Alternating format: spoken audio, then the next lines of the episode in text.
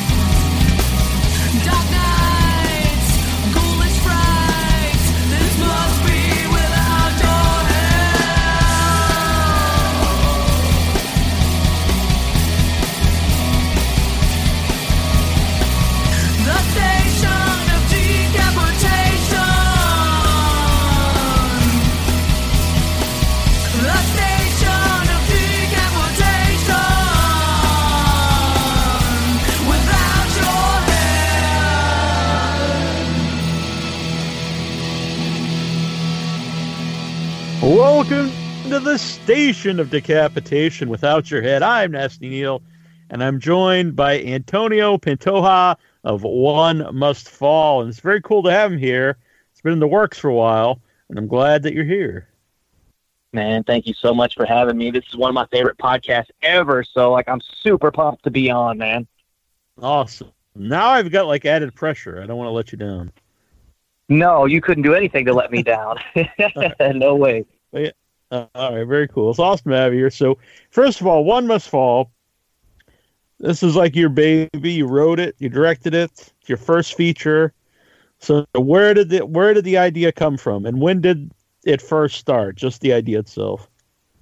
So that's a great question. So, I had a lot of trouble coming up with an idea or a concept to shoot my first feature, but I didn't want to move forward with anything until I felt like the idea was right. And it was definitely doable for a low budget, you know? So, so first I walked through a place called Paint Factory in Louisville. It's this old abandoned warehouse. It's 80,000 square feet. And it's very spooky as is. So I kind of walked through there with Vince Emmett, who's an amazing composer, the lady named Lindsay Mormon, who ended up working on the movie as art direction. And I walked through the whole place, and I just started taking notes on things that I thought were creepy that I could add into elements of the film that were already existing.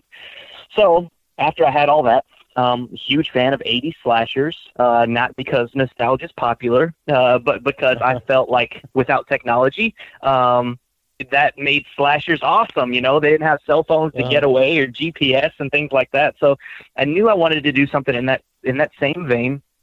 I walked through this warehouse and I was like, well, how can I do this? On a low-ish budget, and the wardrobe itself is going to be crazy expensive. And I was like, well, what if they all wore the same thing? And what kind of people all wear the same thing? Hazmat suits.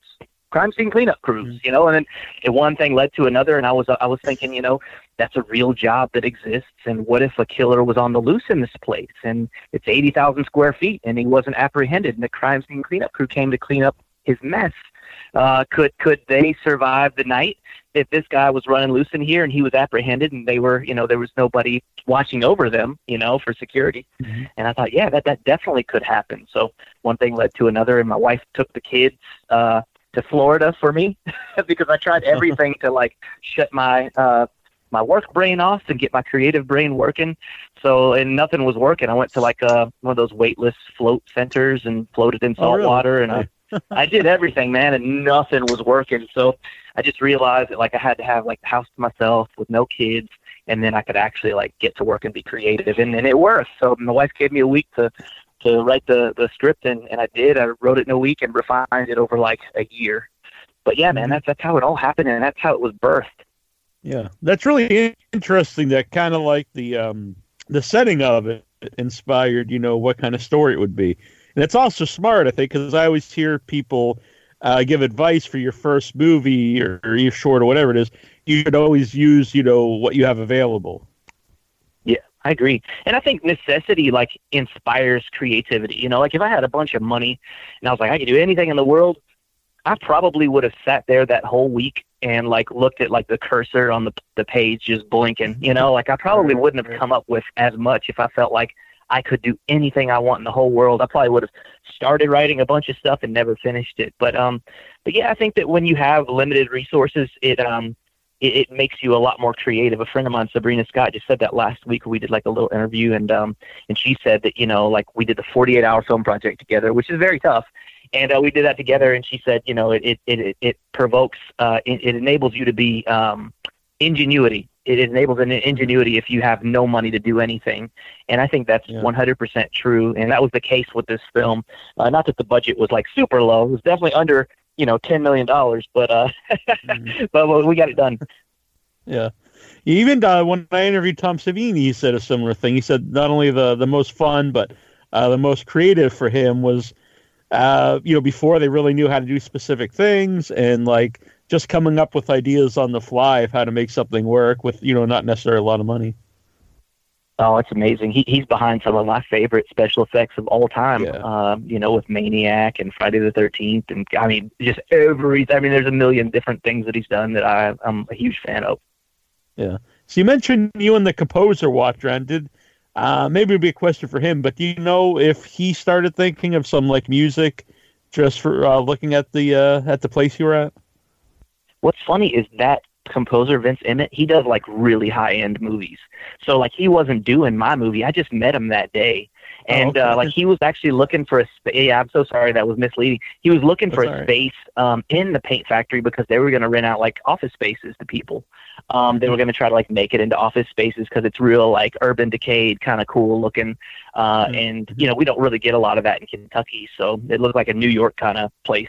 So he was looking at a bunch of places in there, you know, that he could potentially rent so that he could do the same thing that I did, like, shut his brain off. He's from L.A., shut his brain off, get away from his kids, and start writing and composing and stuff. And we ended up hitting it off really, really well. And I actually spoke to Vince today. He's just a really, really nice guy, but he does some, like, really big budget movies. You know, he's a huge inspiration.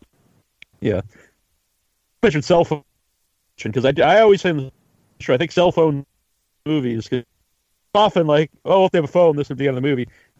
And then usually if they come up, get rid of the. Sometimes it works, and that's great, but often it's like, oh, well, that, you know, obviously they're just getting rid of the cell phone, so they don't ruin the movie. So movies were much easier, I think, to pull off before the invention of the cell phone. I think so. Like, it's, you know, it's great that, you know, we have the ability not to be stalked by a psycho killer on the loose and killed because we can just call the police from anywhere. But you know, like, it kind of ruined, you know, for horror fans, that's what we love, you know. We love, like, I think that if, you know, the campers in Friday the 13th had cell phones, they probably wouldn't be in any trouble. You know? Right. Yeah. So, how did Lloyd Kaufman get involved with his cameo in the movie? So Lloyd has been, you know, and he's been my idol since I've been a little kid, and I'm a huge fan of trauma movies, and, you know. And I think it takes a very specific type, but I was that type. So, like, when I was little, I was sort of raised by the television, and I saw Toxic Avenger really early, and then Toxic Crusaders, the cartoon, came out, and it's basically just about, like, a guy who's ignored, and he's not super cool. He's a nerd, and he becomes a superhero. And that was me, you know, and I think a lot of kids, at that time saw themselves in that. And I was always a huge fan of Lloyd because of that. And I reached out to him a few years ago, and he was kind enough to call me, and I couldn't believe that he called me. And, you know, I told him I'm on this mission to make a movie and stuff, and he told me, I was so scared, you know, I'm like, this is my first movie, and I'm like, I'm just terrified to do it. And he's like, you're acting like it's this big dragon you got to slay. And I'm like, well, it is, you know. And he's like, it's just your first feature. And I said, yeah, I know. That's why I'm so scared. And he goes, no. It's not your last feature. It's just your first. You're going to make another one after this. You can't let that first one define you. And then he said, I'll tell you what. You do that movie, I'm going to come and be in it. And, you know, then I had to, you know, because he's like, he's my hero. So, and he did. He kept his word, and he came, and he brought Pat, his wife, who was the commissioner of New York Film Commission for many, many years. And I was just, it was a huge, huge honor, man, because I've just looked up to him so much. And he's seen the movie, and he liked the movie and stuff. And I'm like, this is crazy because this guy's my hero. So, but I think he added so much to the film, you know, because he comes at a point, there's like a threshold in film where the first act is all comedy. And then as soon as you see Lloyd Kaufman on screen, then it kind of turns very serious. The film turns very serious into that. So having him be that threshold is really, really cool. And he's such a huge inspiration to me that that meant the world for him to do that. And he's the truth. He's the guy. He's the real deal. He's genuine. And I've read all his books, seen all his videos, seen tons of trauma movies. But he is what he says he is. Yeah. That's really cool of him, too. He does seem inspirational to a lot of independent filmmakers like yourself. You grew up watching his stuff. I grew up watching his stuff too, and but yet he's always there for people. Like if they were for cameo or just even calling you up out of blue, that's pretty. You know, after you contact him, that's pretty awesome. You know, I wouldn't think a lot of people would do that. No, and he's mentored me so for the better part of 3 years now. Indirectly, you know, he's done a lot for me, you know, just by his book and stuff, but he's actually called me specifically and directly and texted me and just given me opportunities that I would never have. I got to teach one of his make your own damn movie master classes, and like, I mean, I can't even describe like how huge of an honor that is, you know. And we even discussed going on the road together, and like I can't believe that was my reality. I can't believe this is my reality, that I'm on your show right now, that I'm such a huge fan of. You know, that David Hasselhoff just rescheduled for. Like, this is crazy, you know? Yeah, well, thank you. I appreciate that. I'll give you I'll send you the check after the show. Yeah, right. No. But, dude, even, like, watching your weight loss journey, man, has inspired me to do that myself. You. So, dude, yeah, man, I mean, like, you've lost, like, I mean, an enormous amount of weight over, like, the last, I think it was, like, 7 months or something. Yeah, really about 5 months. So November 27th when I started. So, yeah, almost 90 pounds. I'm very happy about it. I'm my doctor. It's so cool to watch that. Too. Yeah, dude. Yeah. So I appreciate that. So you said about, you know, maybe going on the road with Lloyd. That sounds awesome. Yeah, we talked about a few dates, and that was back in December, January. But he was going overseas at the time. And I was already booked here to shoot, and like I always sign contracts for anything that I have to shoot. So that's what I do for a living is I just shoot and edit, you know. Like I'm an auteur, so I do like commercials and music videos, and I still shoot weddings and stuff because I love it. I love doing that, and like they pay great money and stuff still. And so I do that, and then like I'll be under contract like 2 years in advance a lot of times, sometimes 3 years in advance. So I have to make plans like really early for anything that I do. And he went to the UK, and then he went to France, and I actually considered going to France with him, but then again I didn't speak French, and you know, like he's going to be teaching that make your own damn movie master class, and he was showing Return to Duke 'Em High Volume 2, and like I just didn't speak the language, and I thought it would be unfair, and I'd be more of a burden than helping him. So I just didn't go. But I think I'm going to hit the road with him this year still, which, like I said, would be just an enormous honor. Yeah, that's awesome. So you mentioned the turn and the tone in the movie, which I always kind of like that in movies, but it's also hard to pull off because sometimes it can kind of ruin a movie if, like, the tone's off. But then, like, if it works, I think it really adds to movies. So what was the thought process to have, like you said, it's kind of comedic, and then it does become more of a serious horror movie? Yeah, so the thought process was, you know, like with movies like ours, it's tough for people to give it a chance, you know, because we don't have like a big bankable star in it and stuff like that. Like with action, if Jason Statham is in a film, then people are going to go and watch it. They don't care what the movie's about whatsoever. They don't really could care less about the concept. Or comedy, if Will Ferrell or Kevin Hart's in it, they're going to see it. Doesn't matter what the concept is. But with horror, we're lucky because people will give it a chance regardless of who's in it. but they'll watch it based on the strength of the concept. And I think that's really special. So with horror though, I find myself pretty bored in the first act of a lot of American-made horror films. And not to say there's all bad ones out there, but a lot of them, the first act for me is usually a sleeper because they're building the characters and stuff, and I'm not entertained whatsoever. So sometimes it'll take 50 minutes before anything, you know, actually happens in the film. Mm-hmm. And I hate that, man. So basically I wanted to approach it in such a way that the audience is at least entertained for the first act and that we can build the characters through comedy in the first act. And then that way, since, you know, it's a lowish budget film, that when the horror happens, mm-hmm. then in contrast to the comedy, it looks a lot scarier when, you know, it's like putting a black paper on a big white table. Mm-hmm. That kind of contrast, I think, makes the horror even scarier. And you know, we didn't skimp on horror or gore or anything like that. In fact, it's a very gruesome film. And Vincent Guastini did the special effects, and he's a legend in this industry, so I was very lucky. I don't even deserve to be mentioned in the same sentence as him, so very lucky to have had him aboard. So how did you go about getting, like, people involved? Who did you know, when you're casting the movie, who do you, you know, how do you find them? And people like that doing the special effects, how do you get them involved? So everything is, honestly, it's because everything that I've ever gotten, every opportunity to meet somebody or anything of that nature was just because I treated someone with respect or I was nice to someone. So like Lindsay Mormon connected me with Vincent Guastini, and she's a genius. She's an artistic genius, but she was art director on the film, and she had worked on some big films. So I had a special effects guy who had backed out on me like a week and a half before principal photography. And dude, when that happened, I freaking almost cried because he's been supposed to be working on this stuff for 10 months, you know, special practical effects and body parts and just everything that we discussed.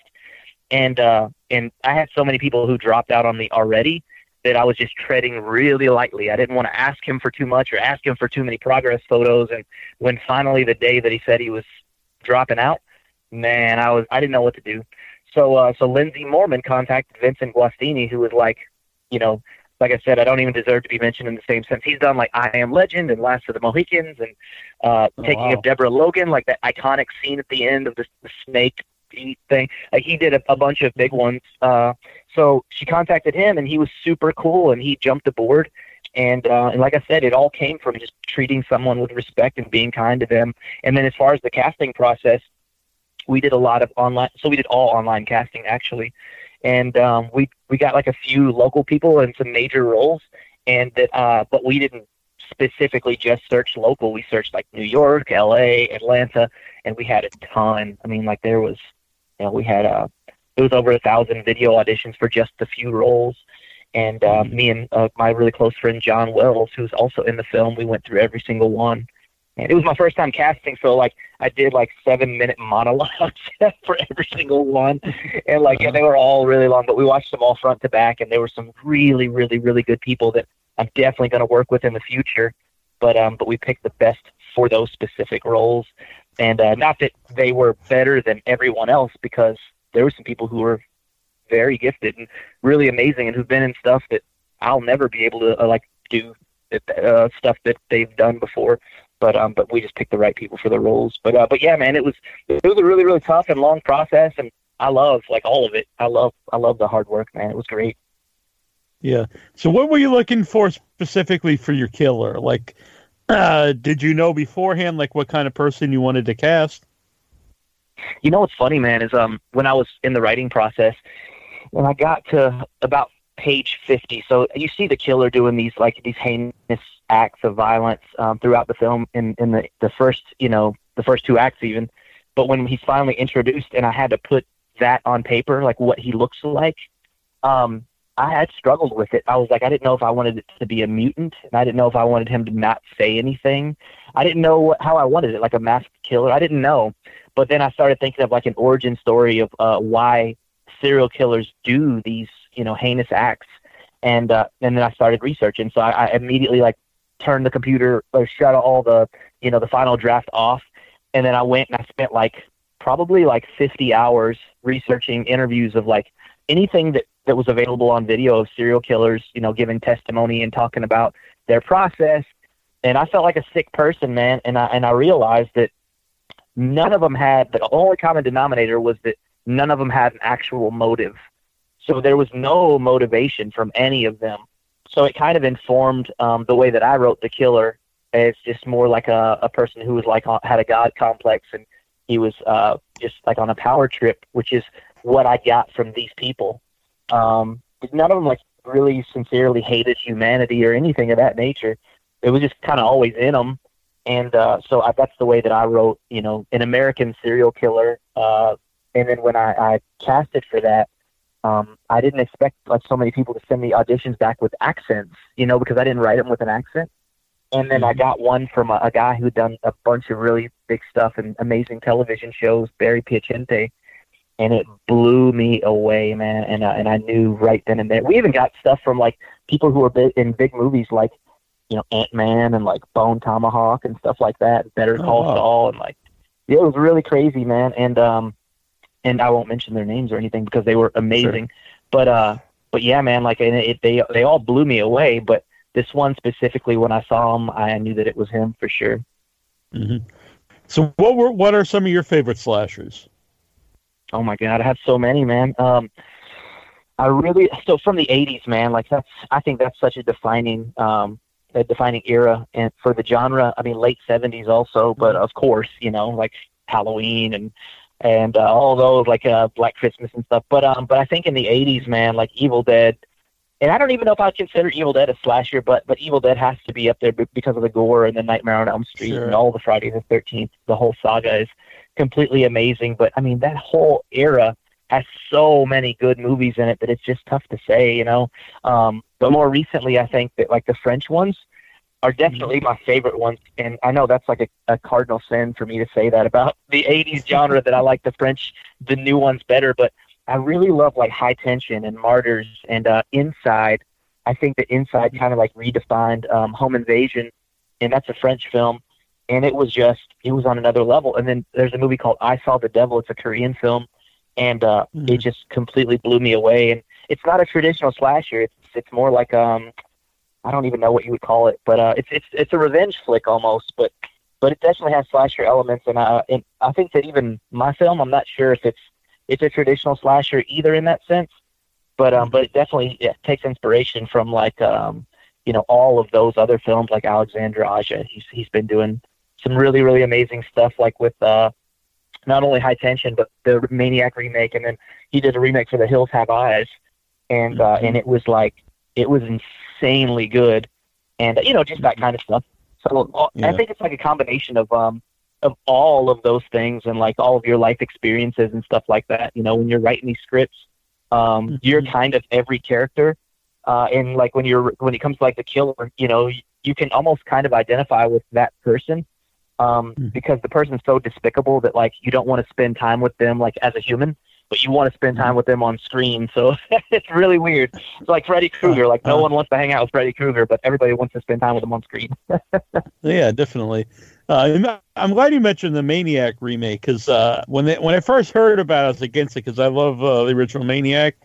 But then I saw it, and I was like, oh, this is great. It's actually one of my favorite remakes. Because they did, it's different. It's technically kind of the same story as the first one, but they made it different to fit Elijah Wood, because I don't think the original Maniac would have worked with Elijah Wood, or vice versa. Yeah, I think so too. It was, because Elijah Wood doesn't look like the stereotypical maniac serial killer guy, and I think that's and none of them really do, you know. Like, so I think Elijah Wood actually is like the stereotype, because none of them, like Ted Bundy was like this really great looking guy, you know, and and I think that was such a high risk movie because they all did it from a first person point of view perspective. Mm-hmm.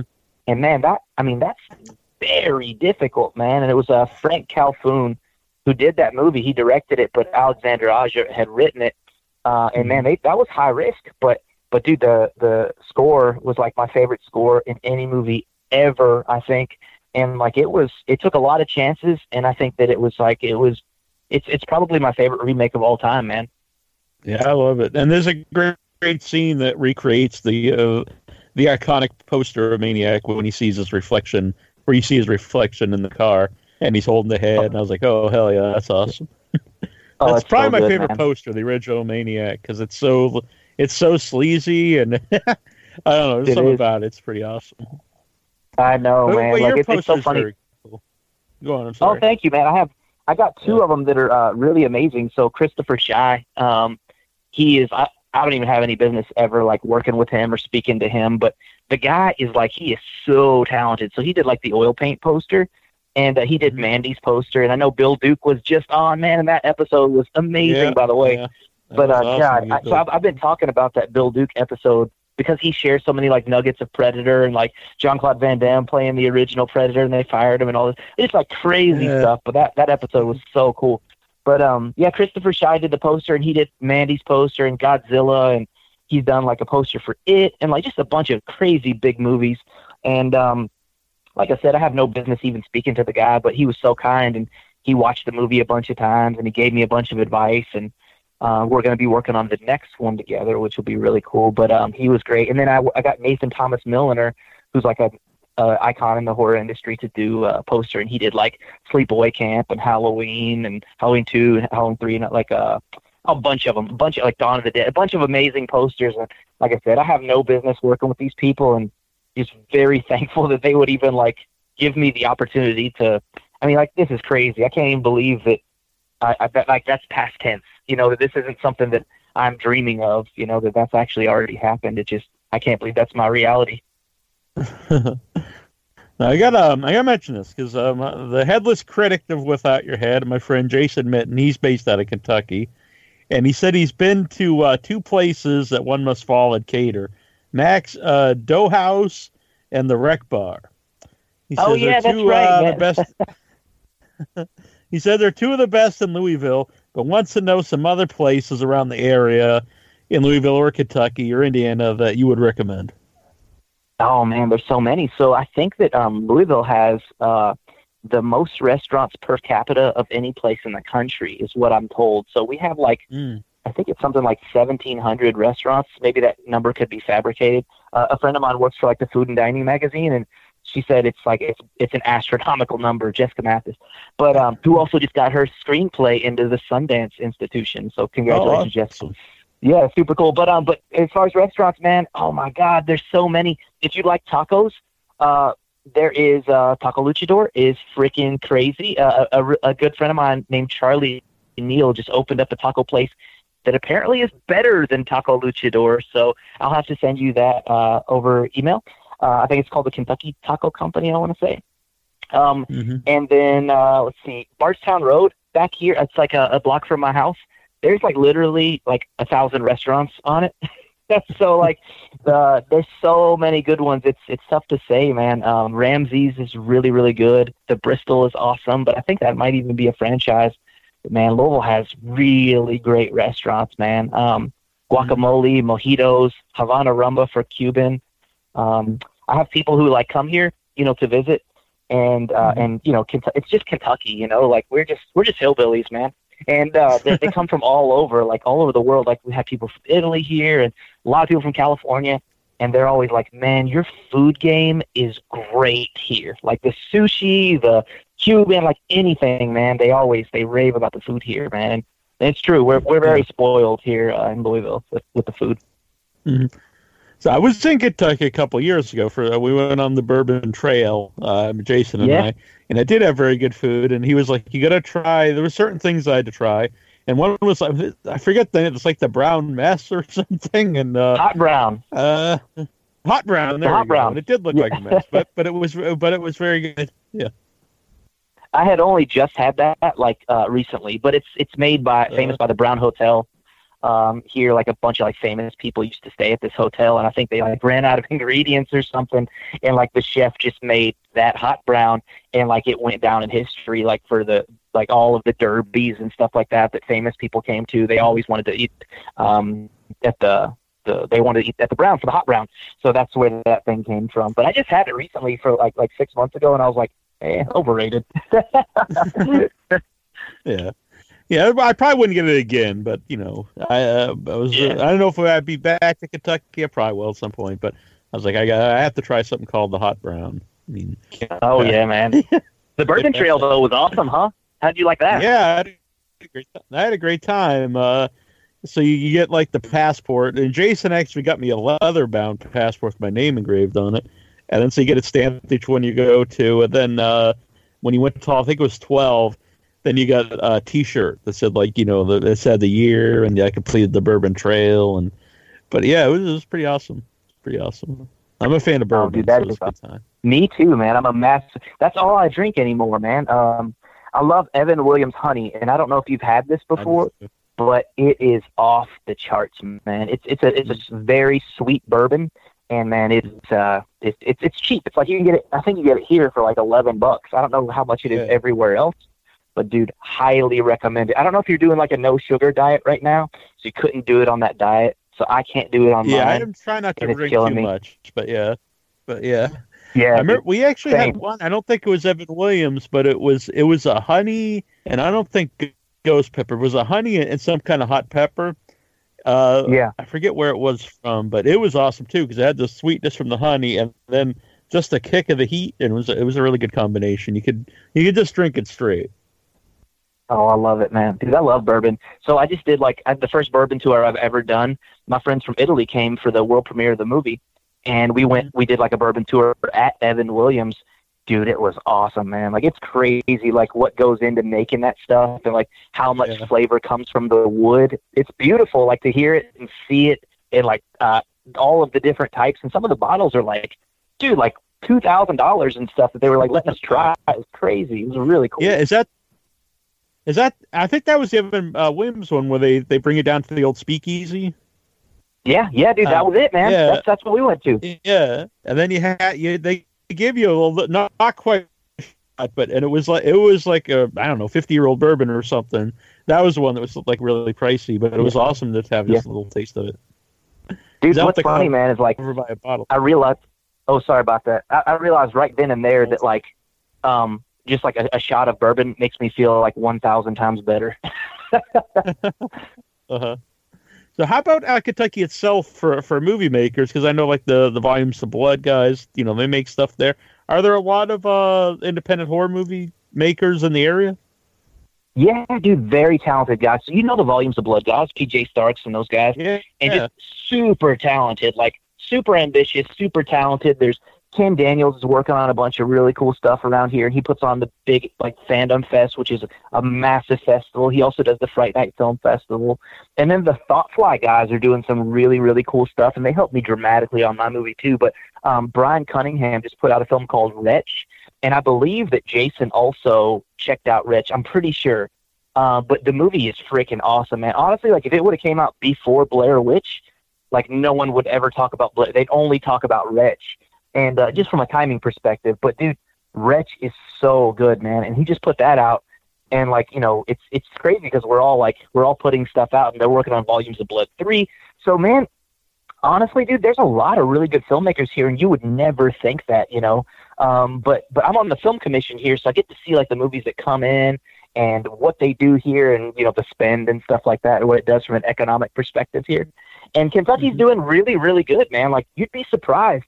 But we've had a lot of films in production, not a ton of local films, but we're definitely doing some. And I know that a bunch of others are coming here too. Like other local filmmakers are doing features as well. And most of them are in the horror genre. Dude, horror's huge here, man. We love horror. So I think Kentucky is very supportive, man, of the arts. And it's really beautiful because I'm a member of like 1,000 groups on Facebook where it's like a, you know, coalition of Los Angeles filmmakers or something like that. And I started one here about 10 years ago for Kentucky. It's called the Louisville Film Collective. And at first I just had like 20 members, you know, like just 20 filmmakers that I knew personally that I was like, hey guys, here's a list of my gear. If you need to borrow anything, you're more than welcome to. And people started coming into the group and I was like, yo man, if y'all need, I'm booked on this day for work, but if you guys need this job, I'm going to pump it back through the pipeline, you know, and then more and more, you know, started coming, and it created this culture where we all start helping each other. And now we have like 800 members in the group, and I just kind of like shut off, like the you can't request to be in the group anymore because I'm like, dude, this is too big, you know, now. So it's doing really, really well, man. We're really close knit, and we help each other a lot.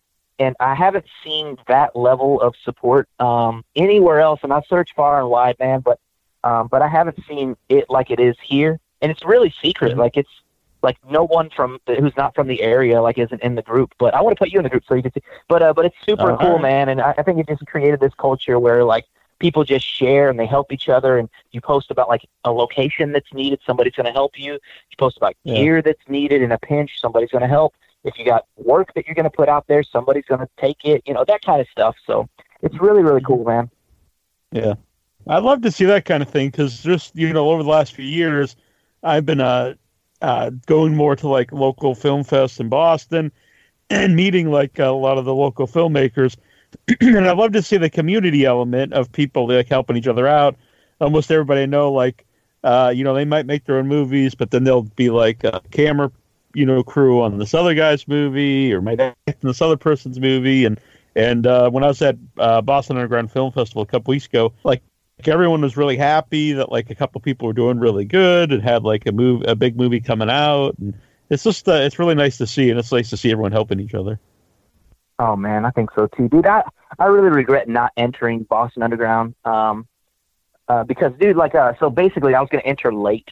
And, like, One Must Fall wasn't finished until, like, not long ago, really. And, like, the copy that I sent to Jason Minton, like, wasn't even, like, close to finish. And it was cool. He was cool enough to, like, still, like, overlook things that weren't done. Now it's, like, pretty much done. But yeah, dude, like, I sent that over, and I didn't submit to them because it wasn't, like, near completion yet. And I just regret it, man, because that's a great festival. Yeah, it's a really good time. I just started doing festivals last year, and you know, I did a bunch of them, and I'm going to do a bunch this year because it's just a great experience all around. Like, it's cool because you can meet all the people who make the movies, and they're all, you know, super cool to hang out with, you know, after the movie. And it's cool to see the movies before, like, a lot of movies I saw last year now, you know, they're popping up on Shudder, and I was like, oh, I saw that, you know, like a year ago. So it's just a really good experience. Oh, same. I've seen some crazy good movies on the festival circuit and, like, met some. I think the really cool part about it, man, is, like, meeting the people. So, like, the relationships that you build, like, in those festivals, and I've only done a few of them now, but like, it's the awards and, like, the audiences aren't even as important as the relationships. Like, the crowds and stuff are cool to come to watch your film and everything. It's awesome because you get, like, instant feedback and stuff. But, like, meeting the people and developing the relationships, I could tell you now that, like, I've met people who – I'll be friends with, like, that I've developed relationships with, that I'll have for the rest of my life already, people who I, like, love and respect. And I've met them in the festival circuit. I haven't even been to, like, a few festivals so far, you know, like Michelle Iannantuono. She did a movie called Live Scream. I don't know if you've seen that on the circuit. I really dug it. And I had her on the show, which was very cool. No way. I didn't even know that. Dude, you're kidding. Yeah. So I'll send you a link. Yeah. It was really well done movie for, like, you know, it's basically, if you just hear the premise, you would think, well, I don't know if that's going to work for a feature because it's like all on screen pretty much, you know, just like a person sitting in a room, but it totally works and it builds, you know, tension, and it's a really unique movie. Oh, yeah, you're glued, man. Like, and it goes by so fast that you're like, what? That already just happened? Like, that's crazy because it goes by, like, really fast. And you wouldn't think that from, like, a single take, you know, single camera and one take kind of thing. I think she did it in 3 takes, but it looks like a one take. It's just brilliant, man. Yeah. And she's super cool, and, like, I really, really respect her a lot. Like, she's sharp, dude. So, like, meeting her and, like, talking to her about her process and stuff, and, dude, she created the game that's in the film, like, all of the games. There's, like, 10 of them or something.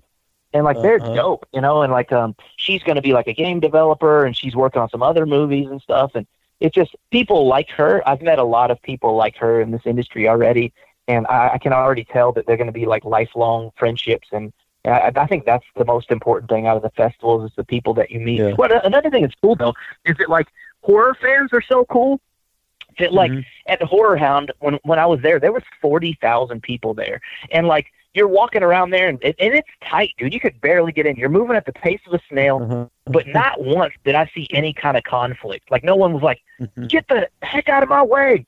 I never heard one person, like, raise their voice. None of that stuff. Everyone was so cool, man. Everyone. Yeah, I started doing the conventions in, I think, 2011 or 2012, And I noticed that right away. It was everyone's very welcoming because, you know, there's different like types of people that are horror fans. There might be, you know, people covered in tattoos, and then there's people that's, you know, all wearing black, and then there's people that might just look like an accountant or something. But they're all, because you all share the same love of something. They're all very accepting of all different, you know, styles of people, and it's just really a nice time. Yeah, dude, it is, man. You've hosted a bunch of panels and stuff, huh? Yeah, but that was, you know, really cool. I was doing the show since 2006, and then when Days of the Dead first started, apparently some of my guests recommended me to be like their official podcast and do the panels. And this isn't putting myself over, you know, just like that's really, you know, it's just really awesome that someone would put me over. I think Brian Steele, the creature boy who played Predator and different things, he was one of the guys, and Mark Patton from Nightmare Mark Patton, Part 2. Yeah. So, from my understanding, they were two of the people that like, hey, he'd be a good guy to do it. And so I never, you know, I've been doing the show, but I never did anything in person. And I'm naturally a very quiet person. I was voted most quiet in high school. So, like, to do a panel, I was like, oh, I don't know. But I was like, yeah, that'd be awesome. So, and everyone, again, like, was very welcoming. And it was a great time. I haven't done any for a little while. But I did a lot of them that were I was actually going to do my comeback one, actually, Mad Monster. But I was recovering from surgery, so I couldn't do it. Yeah. But I was going to host the Iron Sheik and Sergeant Slaughter panel at Mad Monster in Charlotte, which would have been fun. Dude. That's so awesome, man. Dude, so you're also like the luckiest person to ever live, too, right? You're always winning like scratch-offs and lottery tickets and everything. Yeah, very. I don't like. All right, so I don't believe like I'm not a religious guy, so I don't literally believe like a higher power. But so I got sick in November, very sick, and then so I decided, you know, start walking, all stuff, And part of the thing was to keep me motivated at the beginning when I'm walking is like, well, I'm gonna stop and get like a couple scratch tickets. So it's like, well, so if I walk down to the store here, you know, it's like a 2-mile walk. So do I just want to walk there and walk back? I might not be motivated to do this. So I'm gonna walk down there and get, you know, $10 scratch ticket. So all through December, I won like hundreds of dollars every week. I won two $500 tickets. I won $2,000 tickets. And part of me was like, this is like a sign to keep doing this because, you know, somehow I'm winning all this money. And so, I don't know if there's something to that, but, you know, it did keep me motivated. And now the motivation's just to do it. But it came at a perfect time, you know. So, well, I just saw you like yesterday. You were at like a casino or something, and you had like... It was an astronomical amount of money again. It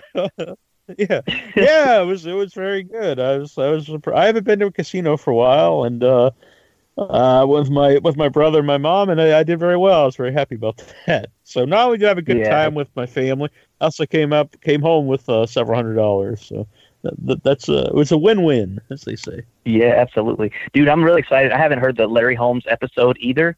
But I know I asked him, I put, 75 questions on there. But I'm like, I hope that, like, I can't wait to hear it, man. Because I hope that, like, some of those made it through. So I'm a huge boxing fan, man. And, like, you've had on, like, the best guest ever, man. And just, like I said, it's just a huge honor to be on, like, talking to you after you've just talked to all these amazing people. Like, I didn't have no business being on here. So thank you, man, for giving me the chance.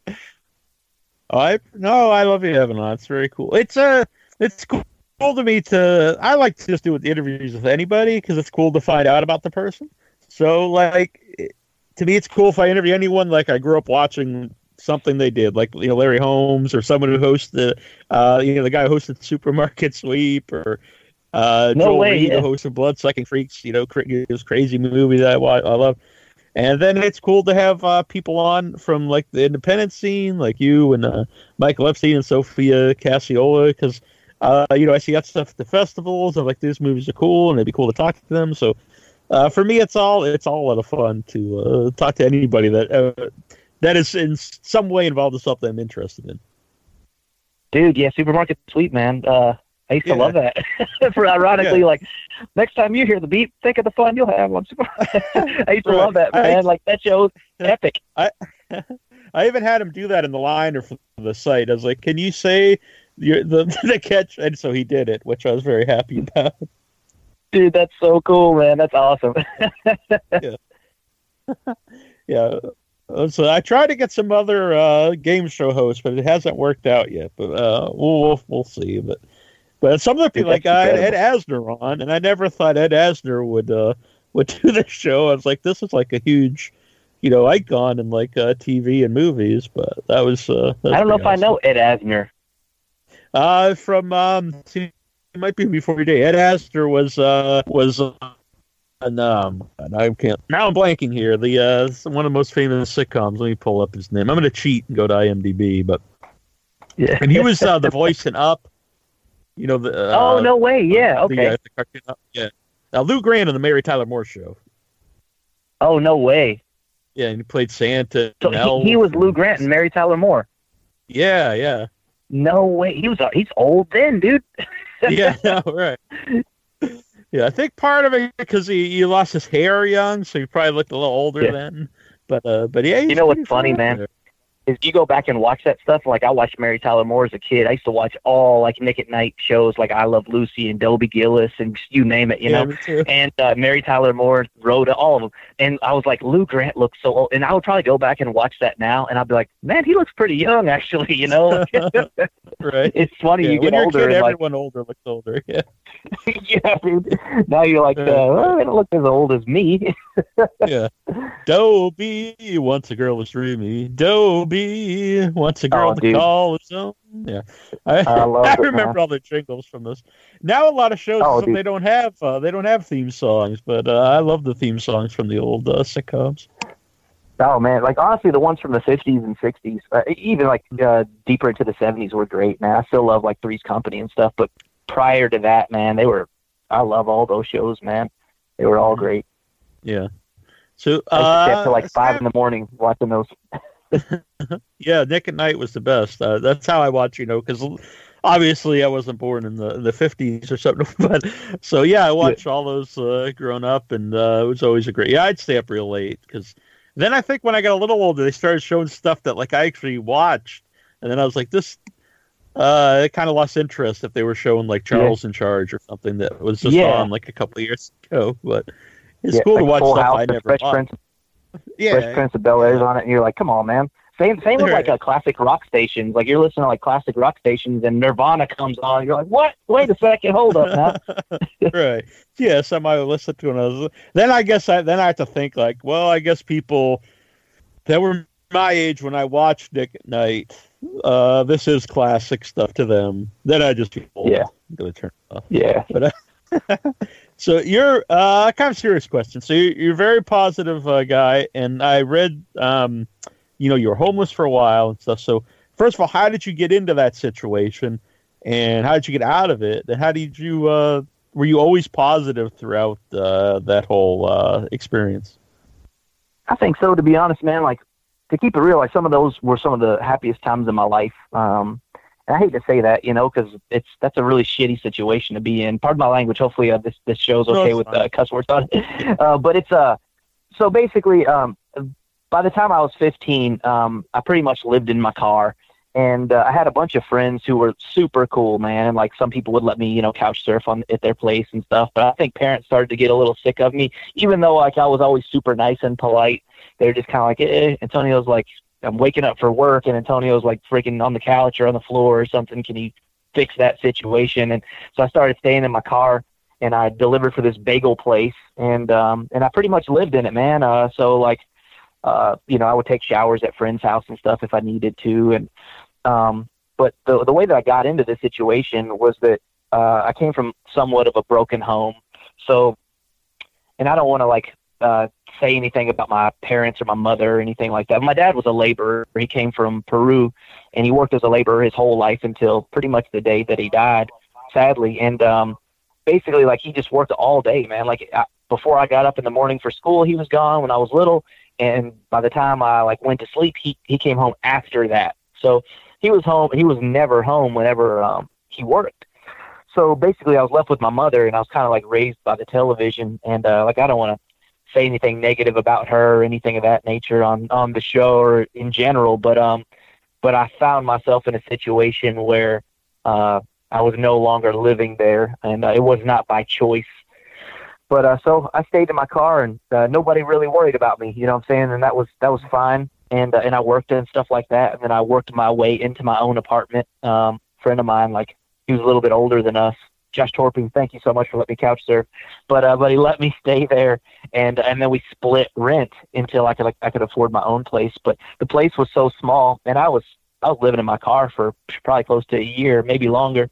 But the place was so small that you couldn't even like open the refrigerator fully in the kitchen, or like open the stove fully, because like it would just hit like the other side of like the counter, because it was so tiny, the space was so small. But yeah, man, so I kind of like lived that lifestyle, but it never bothered me. I wasn't super concerned with it. And I thought that, you know, if this is the worst that things get, man, this is nothing. I can handle this. This is nothing to me, you know? And, I remember that I had like a leak in my car, and when it rained, I had to find like something, like if I was to sleep in my car, I'd have to, go underneath something so that I didn't get rained on. And I remember this one particular case, it had rained on me and everything. And like after the rain had cleared, I was like in this horrible mood. There were kids who were like walking behind my car who were like on their way to a party or something. And they were about my age, and they were dressed like beautifully, you know, like they were all dressed up, had their hair done up and everything, like boys and girls, you know, 15 years old, 16 maybe. And I was in my car, and I was trying to crash and go to sleep so I could go to work the next day at Dooley's Bagel. That was the place I was working at. And I don't even think they knew I was 15 years old driving a car illegally. But I was delivering for them too. But basically, I was in the car, and these kids are, you know, I heard them, you know, like goofing off and stuff behind my car whenever they were on their way to like a party or something. And I thought, man, how different are our lives? You know, where like they're worried about, you know, like going to a party and stuff, and what they'll eat tomorrow. And I'm worried, like, will I eat tomorrow at all? You know, kind of deal. And that's how the struggle was then.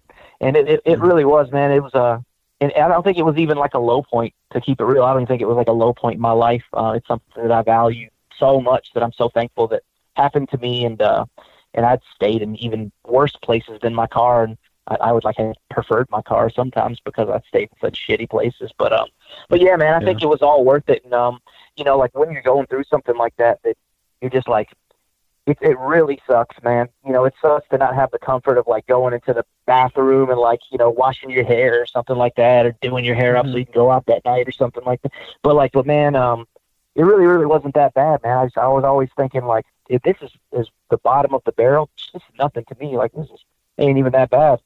And I think that like anybody who was in my same position, they would probably attest to the same thing. They would probably say that the reason that they can stay in that situation for so long is because it isn't that bad. And there's people who like live outside this country who go through way worse stuff than that, man, and they make it. And it's not, man. It seems like when we talk about it so casually that it's horrible that I had gone through that, but I think that, you know, the friends that I had kept around me and stuff like that, I was destined for failure, man. Like a lot of those people, and God bless them, man. And God bless their soul too. A lot of them people, I know this sounds cliche, man, but a lot of those friends are in prison serving life sentences, or they're dead now, man. And I'm just lucky that I wasn't one of them. But I just kind of always felt a little bit different, man. I had a little bit of ambition, and I think that's all you need in life. We have a caller here on the line, and I'm going to ask some more stuff about those lines. But let's see, 407 area code. Who are you? Where are you calling from? Hi, Antonio. It's Taylor. How are you? Oh, what up, Taylor? Oh, better than I deserve. I know. Well, I actually have a question for you, but I wanted to, on your Facebook page, Josh Stifter, I guess, had a question. He wasn't sure where to post it. I wanted you to answer this question because it's amazing. And he said, my question is, now that you've seen the movie with a few audiences, are there any moments that got a reaction you didn't expect? I want you to answer that question. Because it is a great question. Thank you for calling, Taylor. That's so awesome of you. And so Taylor's the associate producer on the film. And Josh Stifter was on the show Rebel Without a Crew, where they follow you to make your own movie, and it's like a docuseries. And Josh made an amazing movie called The Good Exorcist that is so hilarious, and it's so good, so well crafted. The animation is amazing, but Josh Stifter is somebody I was going to tell you about anyways, Neil. the guys. He's just on another level. He's a really, really, really good director, writer. He shoots, he edits, does animation, he does everything. But anyhow, to the question, there was so many moments in the movie that I didn't fully expect to hit as well as it did.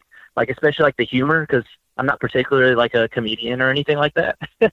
So like, a lot of the humor, like my brother Todd is in it. He's been like one of my best friends. Well, my best friend since I've been like a really little kid. And so Todd's in it, and Todd's not really an actor. So he's in a pretty big role in the film. Of course, he's like one of the lead roles. And all of the comedy pretty much is on Todd. And a lot of what he was saying was really, really hitting with audiences. And I just wrote Todd as himself. His name is Todd in the movie. Like, he's, you know, like, that's how, like, little thought process went into it, because I just wrote it based on things that he says and does. And all of it was hitting, man. I was so surprised by it. And then at the end, there's a pinnacle moment in the movie where something very horrific happens. And a lot of people had to turn away, and they couldn't watch it, and they had to like look over their shirt and stuff. But they started roaring, and like they just like cheered and clapped at that moment, and I couldn't believe it. I thought, and I think that it's just because it's a really cool moment, despite like it's like horrific nature. It's just a really cool moment because that's something that you don't want to happen to that character specifically. But they loved it, and I thought that reaction was really, really cool to watch with a massive audience. Nice. That's a great question. Yeah, it was a great question. That's awesome. Thank you, Neil. I just have to say I've been a fan of yours forever, from Days of the Dead to everything, and I am so excited that Antonio is on the show and we get to watch and listen to everything. And when you guys get to the new movie, because I have so many questions, but Antonio, I absolutely want to know, like, are you going to continue to always do horror? I love your photography. The creative stuff of everything is always so dramatic, and I don't know, would you ever think about doing something that's less horror and gory, or is that something you will always do? Thank you so much for asking. I love horror. So like, since I've been a kid, I have always loved horror. You know, I have a soft spot for horror, and I have it tattooed all over my whole body, horror. But on the same token, like, I think that like my photography is very ethereal, and it tells a different story. You know, it's very fantasy driven and things like that. And thank you for bringing up the new movie, but it's the new movie is going to be more in that same vein, where it's very emotional, as opposed to horror. I think gives you a different kind of emotion, and it's contingent upon what kind of horror you're watching. But it lasts with you. But I think the next film that I'm doing, it has a lot of horror elements in it, but I think it's really going to touch on like a much more emotional side. It's still kind of like the 80s kind of feeling where. Movies like Labyrinth and Drop Dead Fred and Little Monsters and stuff, like they tell you this story, but they're really giving you this metaphor for learning morals for life. You know, like in Labyrinth, she's crying, she's yelling about her baby brother at one moment, and she's mad at her baby brother. She has to babysit. She's mad at her parents for making her babysit. She hates her little brother. She's selfish, and then her little brother gets taken. You know, and then she realizes what's important to her, and that he was so important to her all along, and that like her earthly possessions meant nothing to her, like the trash lady at the end that has all like her Jennifer Connelly's possessions. And that's why I named Sarah in One Must Fall Sarah, was because of Labyrinth. But basically, she realized that these earthly possessions were never important to her, and that her brother was, and, you know, and I thought that's really the big metaphor for the movie that, you know, sometimes people even miss, but as kids, we eat it up and we learn from it. So the new movie is going to be like, it'll of course be entertaining, but it's a lot less of like shock value and a lot more emotional value. And we take more of a statement on it. Oh, well, we are very excited to see what comes out, and excited about the Louisville premiere for One Must Fall. I will let you get back to your podcast and everything. Thank you guys. And Neil, thanks. Awesome thank job. You. Continue to do your. I couldn't have done it without you, Taylor. Couldn't have done this movie without you. So thank you. Thank you very much, Taylor. Thanks. All right. Yeah, great call. Bye. So when is the Louisville, the Kentucky premiere?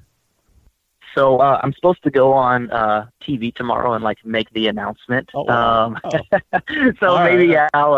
I'll say the date, and I won't say disclose. Well, maybe I should say the location. And not the date, because the location is really beautiful. It's the most beautiful place that we have in Louisville. It looks like, I don't know, like the Venetian or something. It's really gorgeous. But it's going to be at the Palace.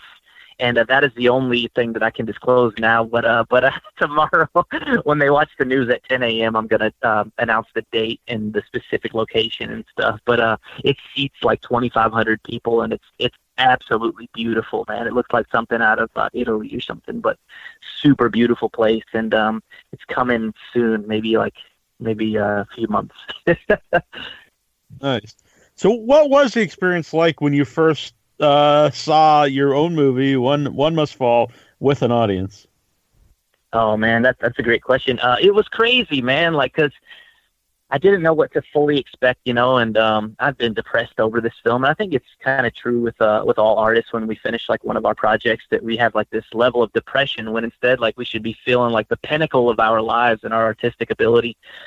We're instead very depressed. So, I had been, in this long depression, whether I didn't even know if the movie was good or not, and I think Jason had asked me, to watch the movie, and I was so nervous to let him watch Jason Minton, and he gave me a really, really great, amazing review, and the movie wasn't even done then, and it was just super cool. It restored my faith in it. And then when I submitted to Horror Hound, Audrey Lane and her husband George, they watched the film, and they said the most kind things that brought me to tears on the film. And she said, you should submit to every single festival that you can possibly afford. And I did. And then when we had the people, watch the film for the very first time, had no clue what to expect, but all of the funny moments were really hitting hard. All of the gore did exactly what I wanted it to do. Most people couldn't even watch it. And then everybody loved the film. I just got rave reviews about it, and I couldn't believe how great it was, because I know that it's not going to be a film for everybody, But I think that it is very entertaining from front to back. So I think that it's less polarizing of a film where it's not one of the type where you either love it or hate it. I know not everybody's going to love it, but it's just entertaining all the way through. So if you like the genre, if you like Maniac, and if you like Jay and Silent Bob Strike Back, you're definitely going to love this movie, I think. So it's made for people who, it's made for a specific audience, but I was very surprised and shocked that people actually dug it, man, because I just don't know. You're so close to the project that you don't even know if it's good or not, to some degree. So, but, we're getting nominated for some awards and stuff and getting accepted into festivals that I never thought possible. And I think it's testimony, to the cast and crew and their hard work, and not me per se, but it's those guys really put it all on the line and put themselves into the film, and they made it come to life, I love the T-shirts, by the way, too. I'm seeing here on Facebook. Can you get those anywhere? Yeah, man, I got them on my website, but I'll get you one. I'll get one to you for sure. But I got them on my website. Thank you so much for asking. It's AntonioPantoja.com/shop, but it's also on our One Must Fall Facebook page. People can go there and click through and go to the website and order shirts. But there's three different kinds, and there's one, and it's mostly for people in Louisville, but a lot of people really dug it. It just basically has the Louisville skyline and an 80s rising sun, setting. And it says Louisville, Kentucky, 1986 on it. So it's a retro kind of style. And then we have, of course, the Christopher Schei poster and, of course, the Nathan Thomas Milliner poster. They're all on the T-shirts, and those guys did such amazing work that I'm just proud to show everybody, Yeah, it's amazing. Sometimes that's something that's overlooked, is the art for a film, because it's when we were kids, it was either VHS store or DVD, you would see the cover and you rent something based on that.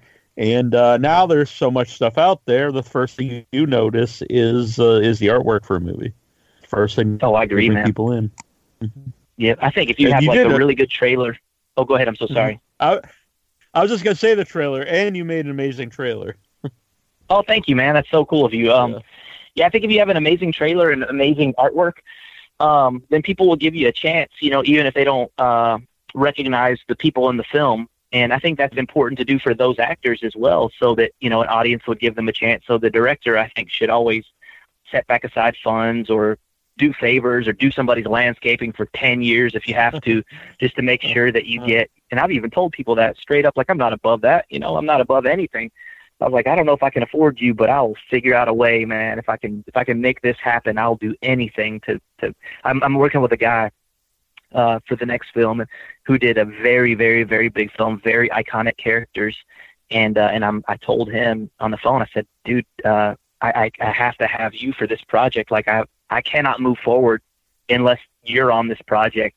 And he hasn't done anything for 4 years, but he's done some huge movies, and he's going to be working with me on the next film. But I think you just have to, man. You have to make any kind of sacrifices that you can to make it work. And, you know, if you're not willing to sell your car for it, you know, and take an Uber everywhere or something, then maybe you don't want it that bad, you know? Mm-hmm. Interesting. Oh, Lisa, Taylor Christine actually posted here the link for the T-shirt. So yeah, all of them are very sweet. Oh man, thank you so much, dude. Big time. Yeah, we just have 3 of them now, but I think we're gonna get we'll probably do some more styles and stuff like that eventually, contingent upon if people dig them, you know, or they want something else. Yeah. Mm-hmm. So you know, when you talked earlier about you know, you're homeless, but you know, at the time, it's not necessarily a horrible situation for you because, like, you know, you overcame everything. But since then, do you still have a relationship with your family at all? Did you ever talk to them since then?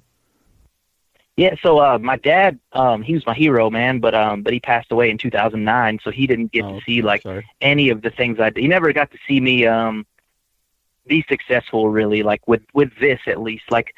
I'm so thankful that what he did get to see, though, is that, like, I was working a corporate job that a really close friend gave me a big opportunity, Lee Kuiper, and he taught me a lot about life that I use every day still today. But basically, my dad got to meet Lee, and before he passed, and my dad got to see that, like, I bought my house, you know, I bought a house, and like we would have never thought. I mean, like, there's been the house that I got, the first house I got was like. We never would have anticipated having something that nice in our entire lives, like any of my family, you know. And my first paycheck from this job that I was doing really, really well at, it was $14,000. It was a sales job, and I gave it to my dad, man. Like, that was the first thing that I wanted to do. And he was my hero, man. He was just a saint, and he worked so hard, and he thought very low of himself because he was an immigrant, and Spanish was his first language. He had a very heavy Spanish accent when he spoke English.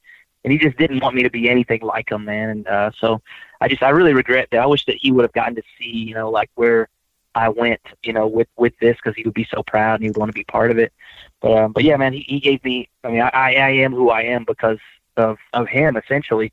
But I don't talk to mostly anybody else in my family whatsoever, sadly. I got a couple uncles who I love dearly, who are very close to me, and they look just like my dad. But other than that, you know, a cousin is an author, and she's amazing, and she supports me like dramatically, and I want to support her more too in her endeavor. But I don't, like, my immediate family. No, man, sadly, I wish, but I wish I had that, and I'm very envious when I see people who have that because I appreciate that and I value it more than anything. But I'm lucky, man. My friends are my family, you know, and I'm very protective over my friends, and they're protective over me as well.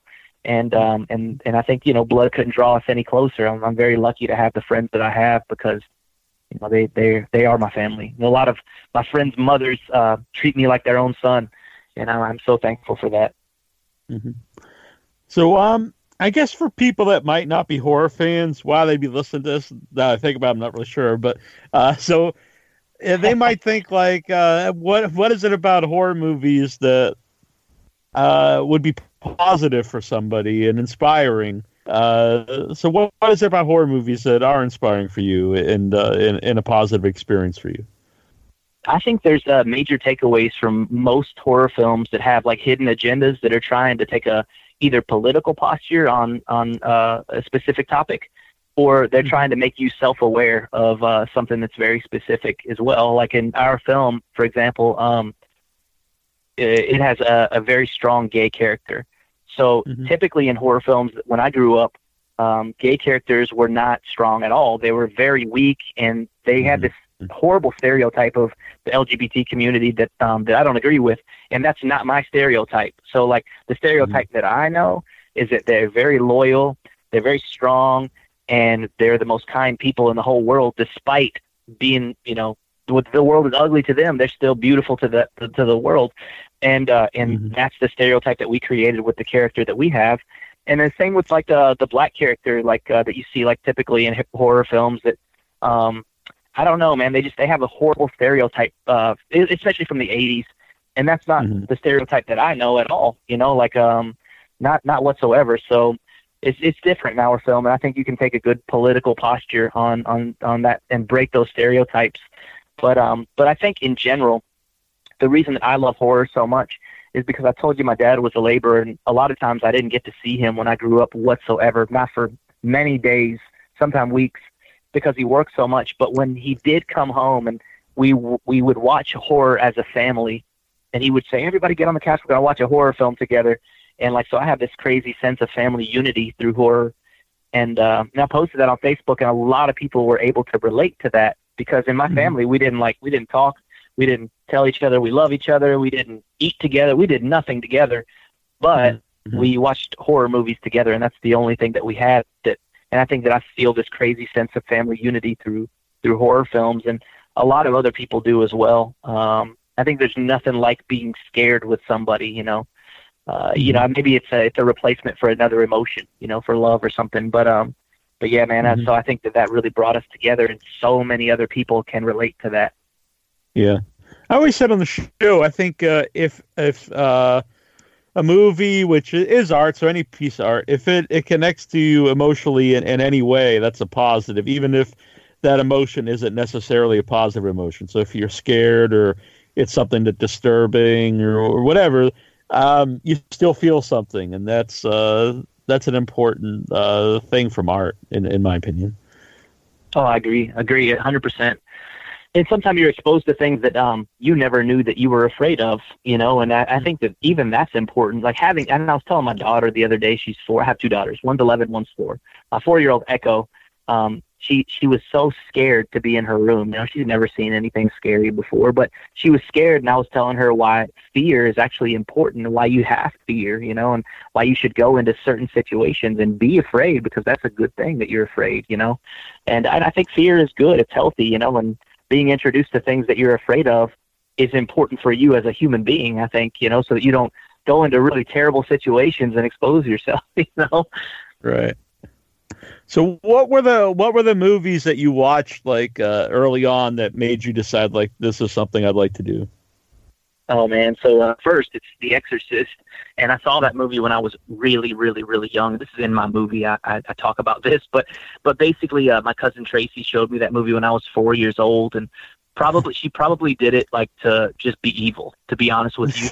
And it scared me so bad that I slept in my parents' bed until I was 12, directly in the middle of them. So it ruined their sex life completely. So like they couldn't like have sex because I'm always in the bed, you know, like right in the middle.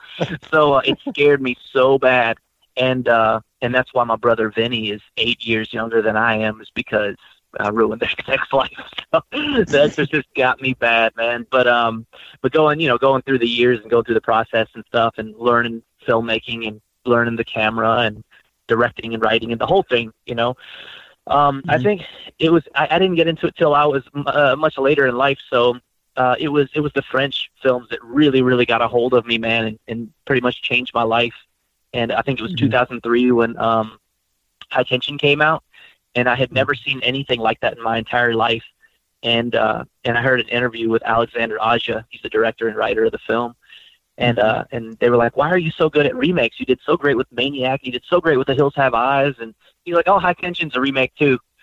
And they're like, no, it's not. Remake of what? And he's like, yeah, it's a remake. He's like, it's a remake of everything that I've experienced in my entire life. All of the films that I've seen in my entire life, they're all in that film. He's like, you probably just didn't notice. And a lot of people are like, Antonio, that's crazy that you wrote that script in a week. I can't believe you wrote One Must Fall in a week. And I'm like, no, I wrote it for my whole life. I just I typed it in a week, you know, like all of my life is in there. Like that story I told you about, The Exorcist, scared me so bad. That's in the movie, you know, like, so, all that stuff I think is part of like everything that you've experienced in your life is regurgitated through this movie. But the next film I think is going to be a lot more personal to me, and like, the why that I became homeless and stuff, and maybe like some very personal stuff and disturbing things that have happened to me in my life are in that film, the new one that I'm writing now, but it's almost finished. Yeah. So when you had the movie finished and you started going to the festival, so your first idea was to send it to festivals? Yeah, I wanted to go through the festival circuit because I've been listening to there's a podcast called Indie Film Hustle, and a guy named Alex Ferrari hosts that podcast. He's amazing. And it's pretty much like film school, honestly. Like him and Jason Buff does one, Indie Film Academy. There's a bunch of others that are amazing that I need to mention. Flesh Studios, bunch of, but they basically put me through film school, and not only film school, but like they schooled me on distribution as well. And I heard lots of filmmakers go on their shows who talked about like, the depression that they were in by getting screwed over from, you know, distribution companies and things like that. So I really knew what to and what not to do in the process. So I thought that my best course of action was to go through the film festival circuit, garner some attention and create some buzz about the film, and then go out to the market to try to get an offer for the film. That way I didn't catch something early that, that I would be beating myself up over for years because I didn't know what could have been. But going through the festival circuit, I know what it's capable of, and I'm really early in right now. You know, I'm very early in the festival circuit. We have like 37 laurels, I think, right now, which is, I'm very proud of that. But we, I mean, we're not even like, you know, we're 10% of the way through our festival run. So, so I think that once we get through the festival circuit, we've kind of exhausted that resource. I think we're going to get a much better offer on that down the road, and I think that's just, you know. Part of what I learned working for Lee Kuiper and developing a business strategy, being effective, you know, as soon as you hit the ground, is being, you know, productive as soon as, you know, you get out into the market. And I think that was through him, learning that through him. But yeah, man, I think that you have to have some sort of business model because even, you know, we don't like to admit that it's a business making a movie, but there's a business aspect into it because if you want to continue to do this as a career or make another movie, you have to sell your movie, you know, you have to sell it. So if you don't know what you're doing and you end up owing a distribution company, you know, $200,000 on your movie, you're probably never going to make another movie again. You know, you're not even going to own this movie anymore. You're not going to come out of the red. So, so I think this is the best course of action, is to go through the entire festival circuit, do the festival run, develop as many relationships as I can along the way. And then people can see what the movie is worth, you know, as opposed to buying it straight out of the gate, and a couple people have opinions on it, and they give me a low offer, you know. Mm-hmm. So, did you go to film school, or was your film school watching like the Lloyd Kaufman stuff and some of these podcasts? And was that your film school? But yeah, that's a great point. That was my film school. So I read Lloyd Kaufman's book, it's Make Your Own Damn Movie, and he's got a whole series. And direct your own, produce your own damn movie and all that. And then, and of course, like your podcast has been huge for me. There's been a lot of other podcasts that I've listened to that I mentioned. And the Robert Rodriguez book, it just made everything seem possible. It's Rebel Without a Crew. And I was almost on that show, so close. I was the top seven, and they had 5 go on the show. But just because of like a schedule conflict, I couldn't sign the contract, and I almost did One Must Fall on that show. And then me and Josh Stifter would have been brothers then, but no, I didn't go on the show. I couldn't sign the contract because of schedule conflict. Because I make my contracts 2 to 3 years in advance, and I can't back out on it. You know, it's my reputation. There's just no way I could ever do that. But so that's my word. You know, so I can't do it. But I thought that I was depressed after I didn't go on the show also. But yeah, his book, Rebel Without a Crew, made it all seem possible because Robert Rodriguez is an auteur, so which means he writes, shoots, edits, VFX. He does everything himself, includes scoring his own films. And a lot of people don't know that he shot From Dusk Till Dawn. He shot the whole thing. He edited and scored the whole movie. Like, that's pretty incredible. So, you know, reading that book, it really gave me a lot of inspiration to move forward. Yeah, that's a great example of a movie that changes genre, you know, in the middle of the movie, and it totally works. Oh, yeah. Oh, it's a masterpiece. I think that's I get sad when I don't see that mentioned on like top 20 lists, you know, of like best or favorite horror films of all time. It's so good, man. It's a masterpiece in my opinion. And Tom Savini's acting in it, man. Like, you don't get that out of nowhere, you know? So it's just Sex Machine is his name in it, but it's just so cool, man. But yeah, I mean, he's a huge inspiration, man. And Josh Stifter, a friend of mine, he's personal friends with Robert Rodriguez, and he works on a lot of Robert Rodriguez's, you know, projects and stuff. And he told me that he talked about, he sent a screener of One Must Fall to Robert Rodriguez, and I was just very grateful. Josh Stifter's a great guy, man. He's the greatest guy. Oh, that's pretty awesome. Yeah. So do you, did you do your own editing? Yeah. So I edited the first round, like the rough draft. So I got everything I wanted. I picked all the best shots and stuff like that. And then a friend who runs like a big studio here called Thoughtfly. They do like really high end commercials, and he's done a bunch of really amazing movies. He was like, "Yo, man, if you're down, I would like to take a crack at editing the movie." And so I gave him what I had, and he made it 1,000 times better, man. He really, really did. Because like my cut was like an hour and 47 minutes, and that was before I shot like 40 more hours of footage. and Matt trimmed it down to like an hour 24, and he cut out all the fat. And man, it's very tight now. And I think Jason Minton probably saw the version of mine that was like not as good as Matt's version. And Matt cut it, and it's smooth. It's very good now. Mm-hmm.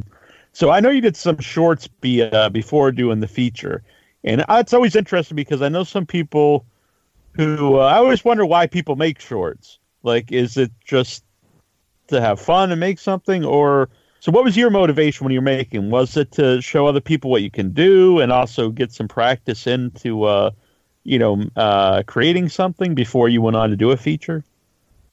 I think so, man. I think a lot of people create shorts just because they're passionate about it. So what I don't understand is when people, they're not making a proof of concept, but they're spending like $200,000 on a short. That's what I don't understand. But all the ones that we've done are like done for free, or like, I love to compete. So like the festival circuit's like perfect for me because I love to compete. Like I don't always win. I lose a lot, but I learn like a lot from my losses. So basically, like, I love competing. So we competed in the 48-hour film project numerous times, and then I have a lot of shorts from that.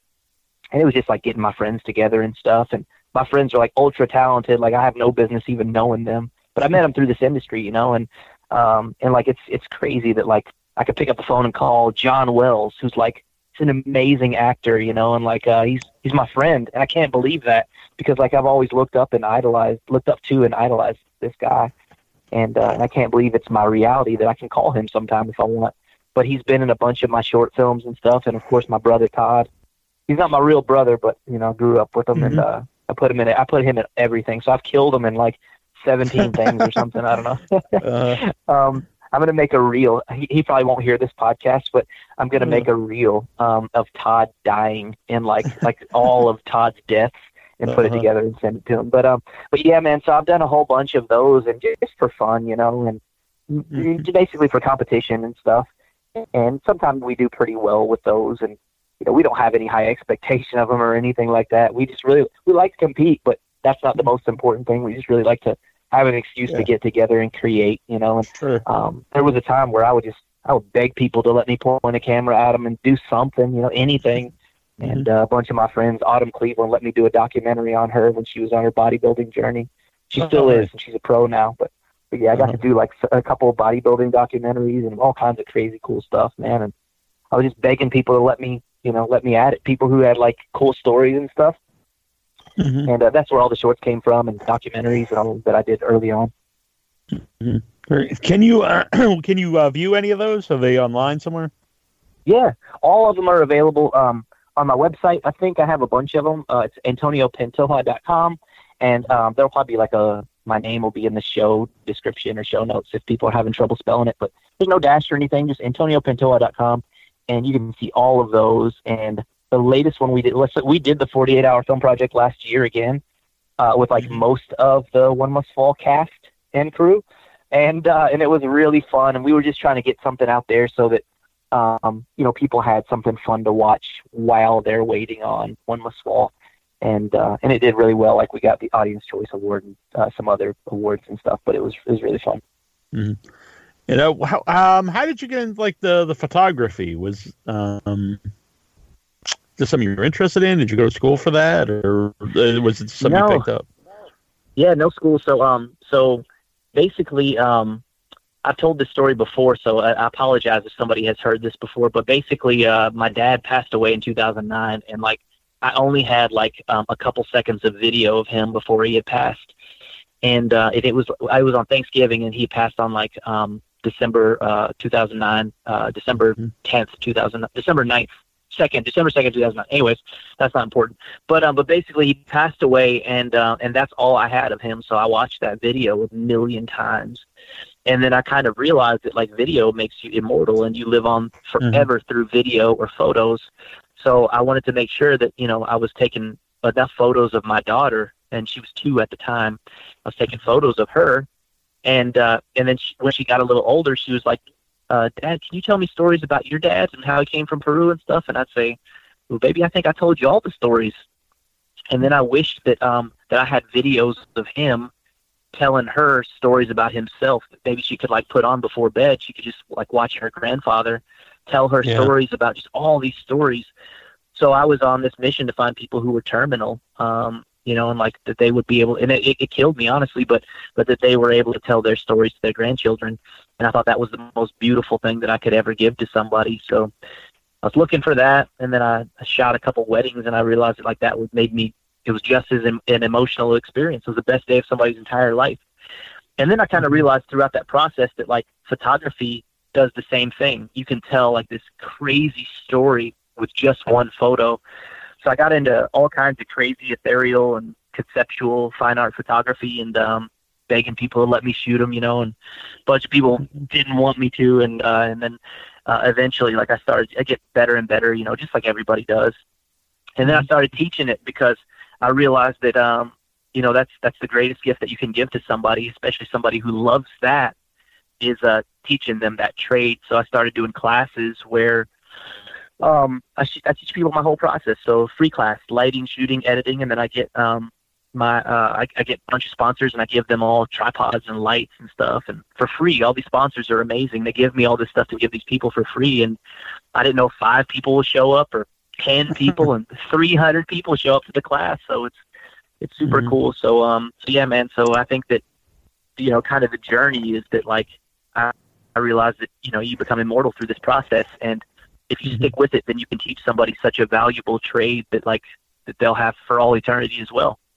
I love that. That's, I was thinking this the other day, was like any of the, pretty much any like experience I've had in the last 10 years, if I mention it or someone mentions it, I can like, I have pictures of it. Like, you know, any place I went or whatever, but, all the stuff that like, I grew up, like, you know, and when I, through my teen years, even into my 20s, or when I was a little kid, there's like no pictures of, like I have memories of it, but I have no pictures of it.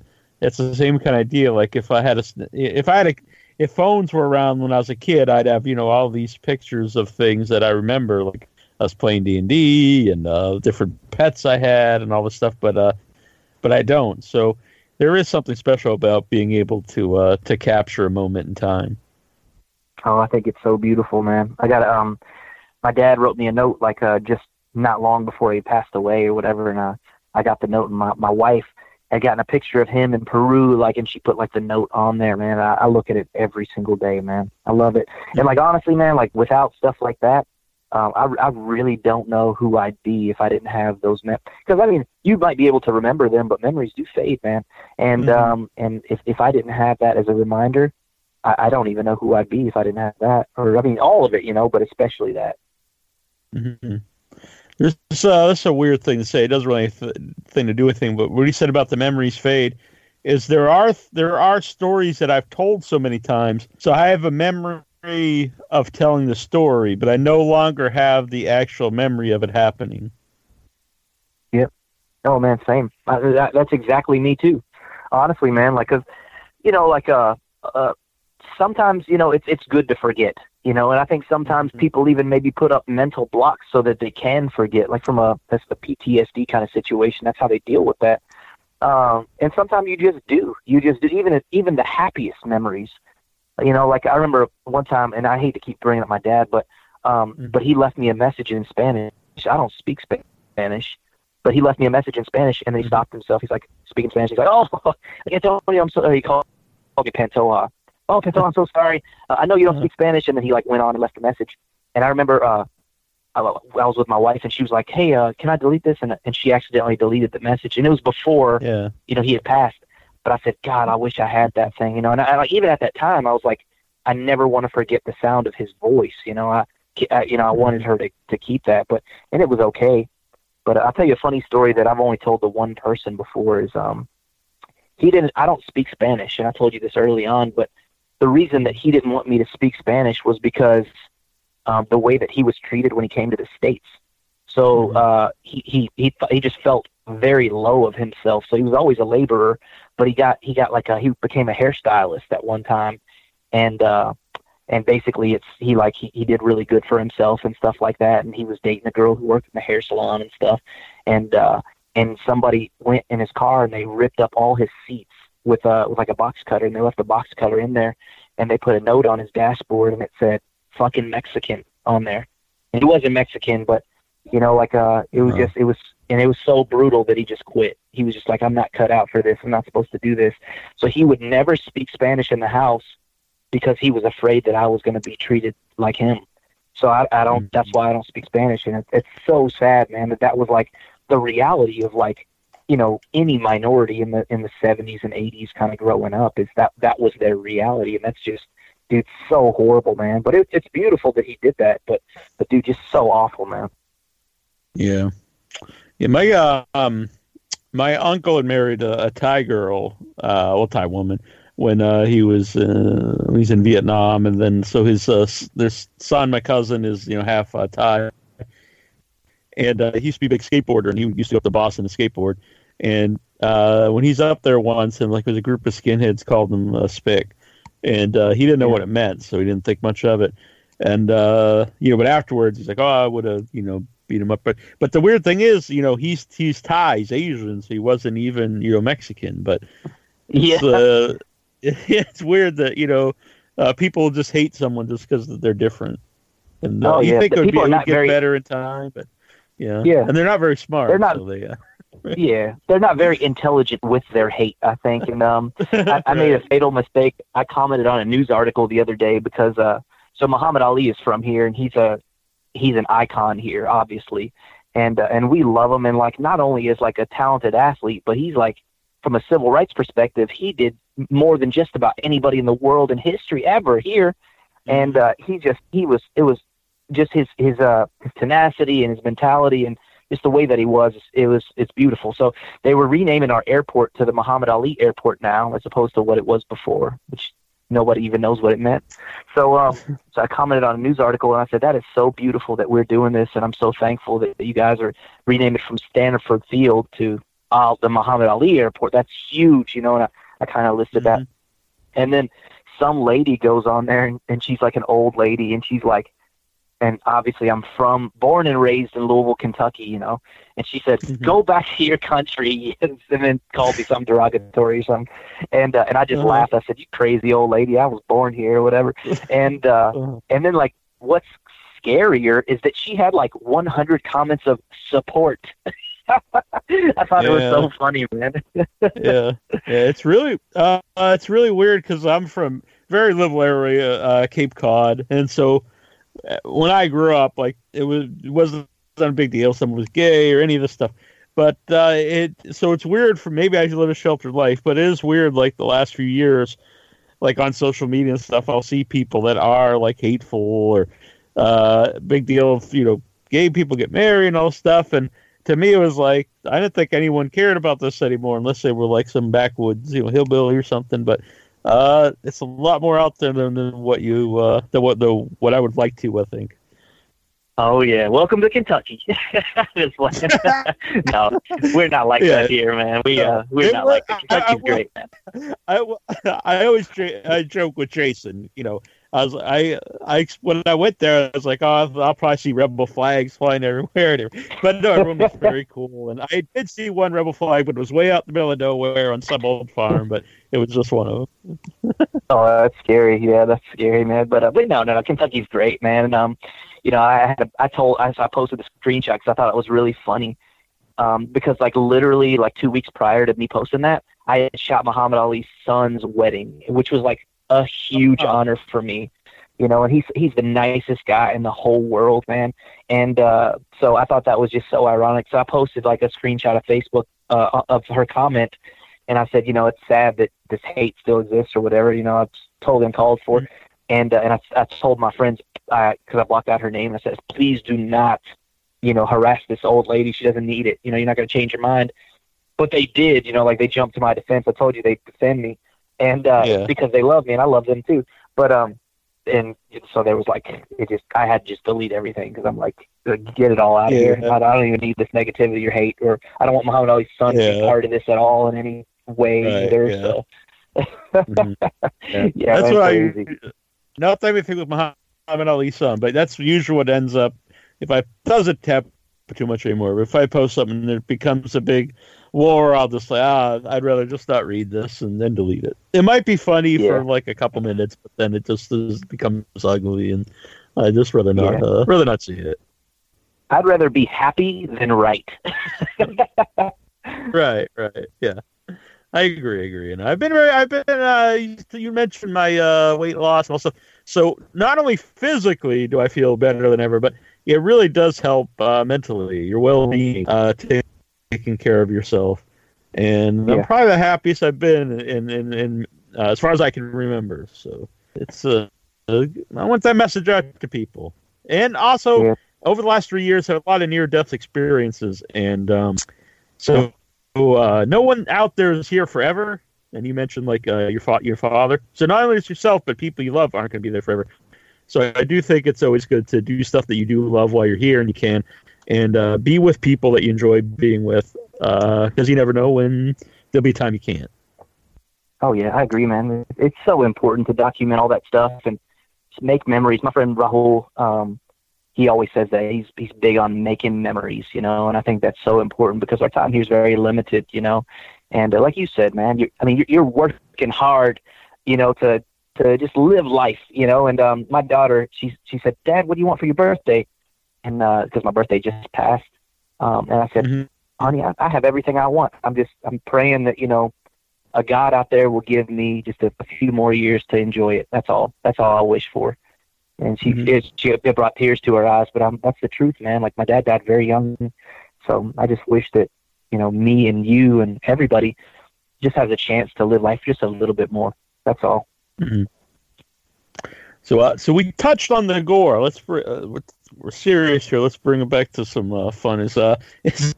We touch on the gore, but what was it like to film the gore scene? So you grew up watching horror movies, and now you're filming your own gore scenes. That has to be a good time. Oh, it's my favorite thing in the whole world. So Vincent Guastini, you know, he's the best, man. So like, he brings in his body parts, you know, silicone, real body parts, and he's like, here's everything is, you know, and he dresses it up for me. And dude, when I saw that, man, my friend Steve Squall got a picture of me, and I'm holding like some arms, and they feel like I've never felt somebody's arm in my hand like that, and it feels like it would feel like, and it was so freaking crazy, you know. It's so cool that's going to be in our movie, and how good they look, man. Oh my God, it was just amazing.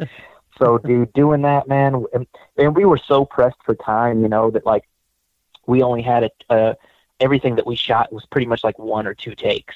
Like, that was it. We didn't have any time, because in order to have more time, you need more money. And so we just took like one or two cracks at most of it. But the gore, we really tried to like lend enough time to, man. And it's brutal, man. It's so, I love it. We have some stuff that I had not seen in film before in that movie. And I'm hoping that it at least resonates with people, you know? Yeah. So how has what's the feedback been like for One Must Fall?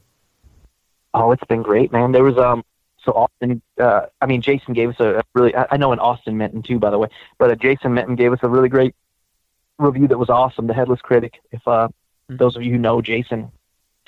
And then we had one, Myron Happy Wax. I can't pronounce his last name. Forgive me. But he posted like a 11-minute review where he's just raving about the film. And I didn't pay this guy, you know, and he has no reason. And he even says it in the review. He's like, I have no reason to do this, to give this guy a positive review. I don't know this person. He's like, I have ripped films before on this show, and people have not talked to me ever again because I did that. And he's like, but, and then he went all out. He loved the film, man. And it was so cool. And I was so thankful for it.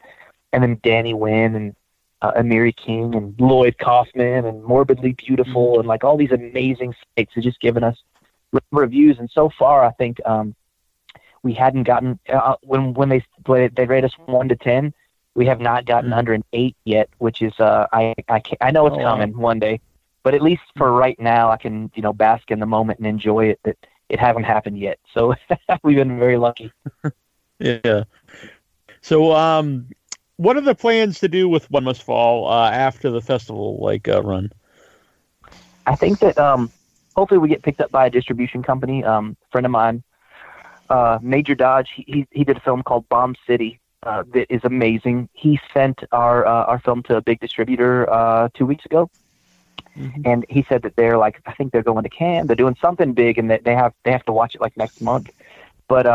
But it's a big one, a really big one. And then Alex Ferrari helped me a lot, with distributors. And there's been a bunch of others who have approached us and stuff.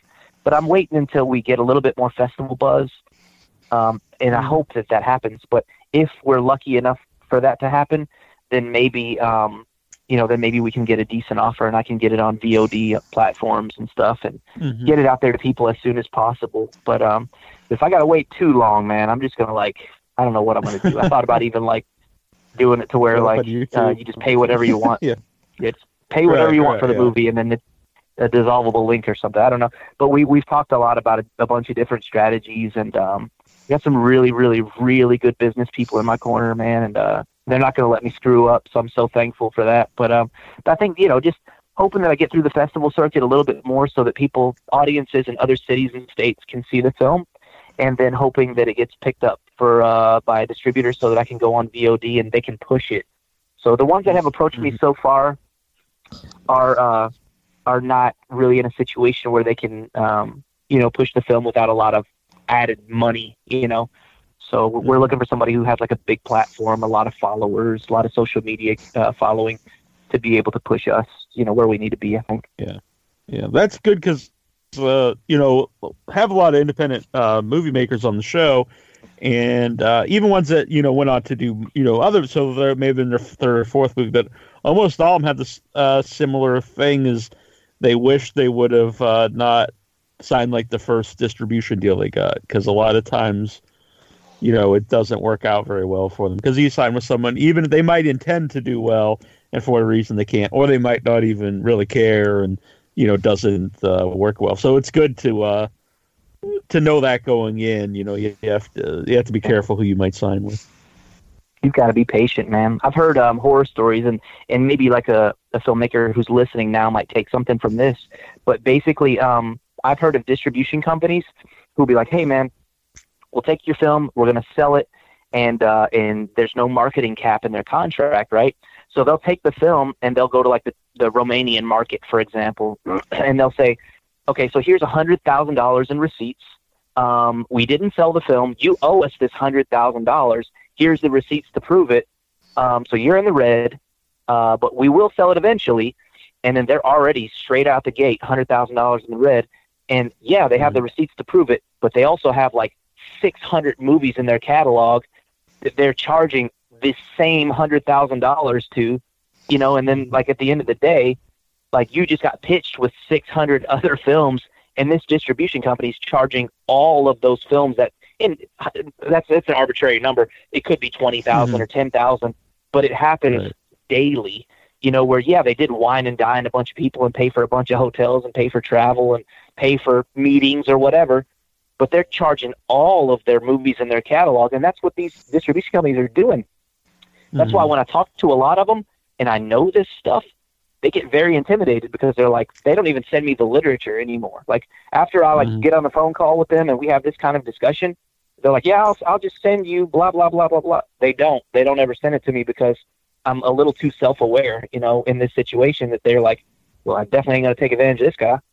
And and they're not, man. And that's the same with Michelle Iannantuono. She just got her film distributed, and she's very smart. She's very sharp. Nobody's going to take advantage of her, But and it's not always like that. Maybe sometimes they're just smaller distribution companies who really like your film, and they're going to push it really hard. But and they're not you know, out for like to screw you over or anything like that, but it just might not be the best fit for your film, even though you like their titles and their catalog. It just might not be the best fit. But just like the music industry, man, like whenever you hear somebody got a distribution deal, you're like, yeah, but were you profitable? You know, that's were you profitable or no? And are the people on that label profitable? Because if the answer is no, then you're still like working your day job. You know, you're not a full-time filmmaker. So that's the vision, is that I can do this, you know, a few times a year to be a full-time filmmaker. I believe Terrible Troy has joined us. I have. I snuck in through the back way. You did. Where's up, my brother? I'll say he was here. All is well. How about with you? Man, better not deserve, man. You know, I like that. Yeah, I will say Troy was here earlier, but I did not see his message that he had arrived, so I blame myself. No worries, boss. No worries. Yeah, it's all good. So, where can you follow yourself, and where can you follow One Must Fall if people want to, you know, find out, you know, what festival's going to be at, and you know, all the news? Oh, thank you so much. So you can find me anywhere. You just search my name. It's a difficult one to spell, but you can find it in the title of this podcast. If you are searching it, Antonio Pantoja. And if anybody were to need anything ever, if you have any questions about anything, or, you know, about the process or any way that I can possibly help you, especially if you're local, but even if not, if it's, you know, we're just friends on the interwebs, you can hit me up anytime, and I'm more than happy to help you in any possible way that I can. So find me, hit me up. Got questions? I'm happy to answer anything. 100% transparency. And then as far as One Must Fall, I built an Instagram for it. Haven't posted to it yet, so we're on Facebook. So it's Facebook One Must Fall, and you can find the trailer there and stuff like that. The trailer, like it did really well. Like I posted on my personal page, and I don't have like a ton of social media engagement, but it got 200,000 hits on my personal page. No, so like people are sharing it and looking at it. Yes, that's badass. I was very lucky. I couldn't believe it. Did you create the trailer? Yes, I cut the trailer myself. Yeah, I cut the trailer. Yeah, thank you so much. Honestly, that's so kind of you. Yeah, and I did not see your photography till like we were doing the show here. And then I was looking at it, and I think because you have such a honestly really artistic eye for the photography, it's awesome. I was looking at some on IMDb and stuff, so I think that really helped in the trailer, the look of the trailer, because it. A similar vibe to it. Yeah. Oh, man, thank you so much, man. I think that, you know, like my photography didn't really bleed into One Must Fall a lot. And there's not a lot of things I would do differently with One Must Fall. It is what it is. You know, I love it. I'm so proud of it. But I think the new film, it's going to be inspired by a lot of that photography, that very ethereal, crazy, artistic, you know, fantasy kind of stuff. That will be more in the next film, since it's more emotional than One Must Fall. One Must Fall is just entertaining and fun. Very cool. Well, I look forward to that. I also look forward. I'm going to go and watch some of your shorts that are up on the website.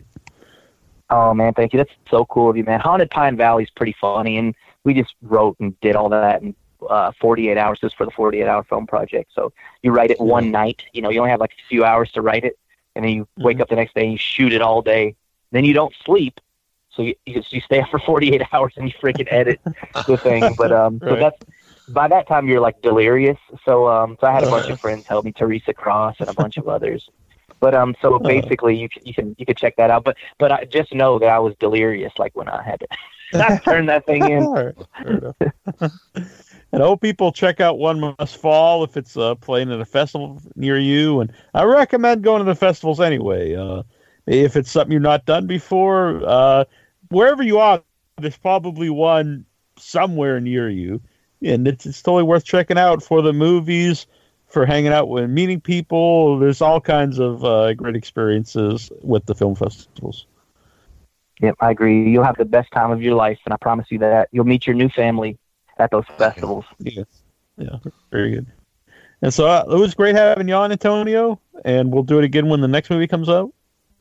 Man, thank you, Troy. Neil, it was a huge honor. I'm such a huge fan of the show, so just can't explain how thankful I am that you would even consider bringing me on here, right? You know, after the Hoff, you know what I'm saying? Like, that is crazy. So, thank you so much, man. Seriously, a huge honor, and I can't wait to hear like episodes in the future, man. You're a huge inspiration to me in more ways than one, and a huge fan of the show. And thank you for granting me my weight loss journey as well, because watching you has been really inspirational.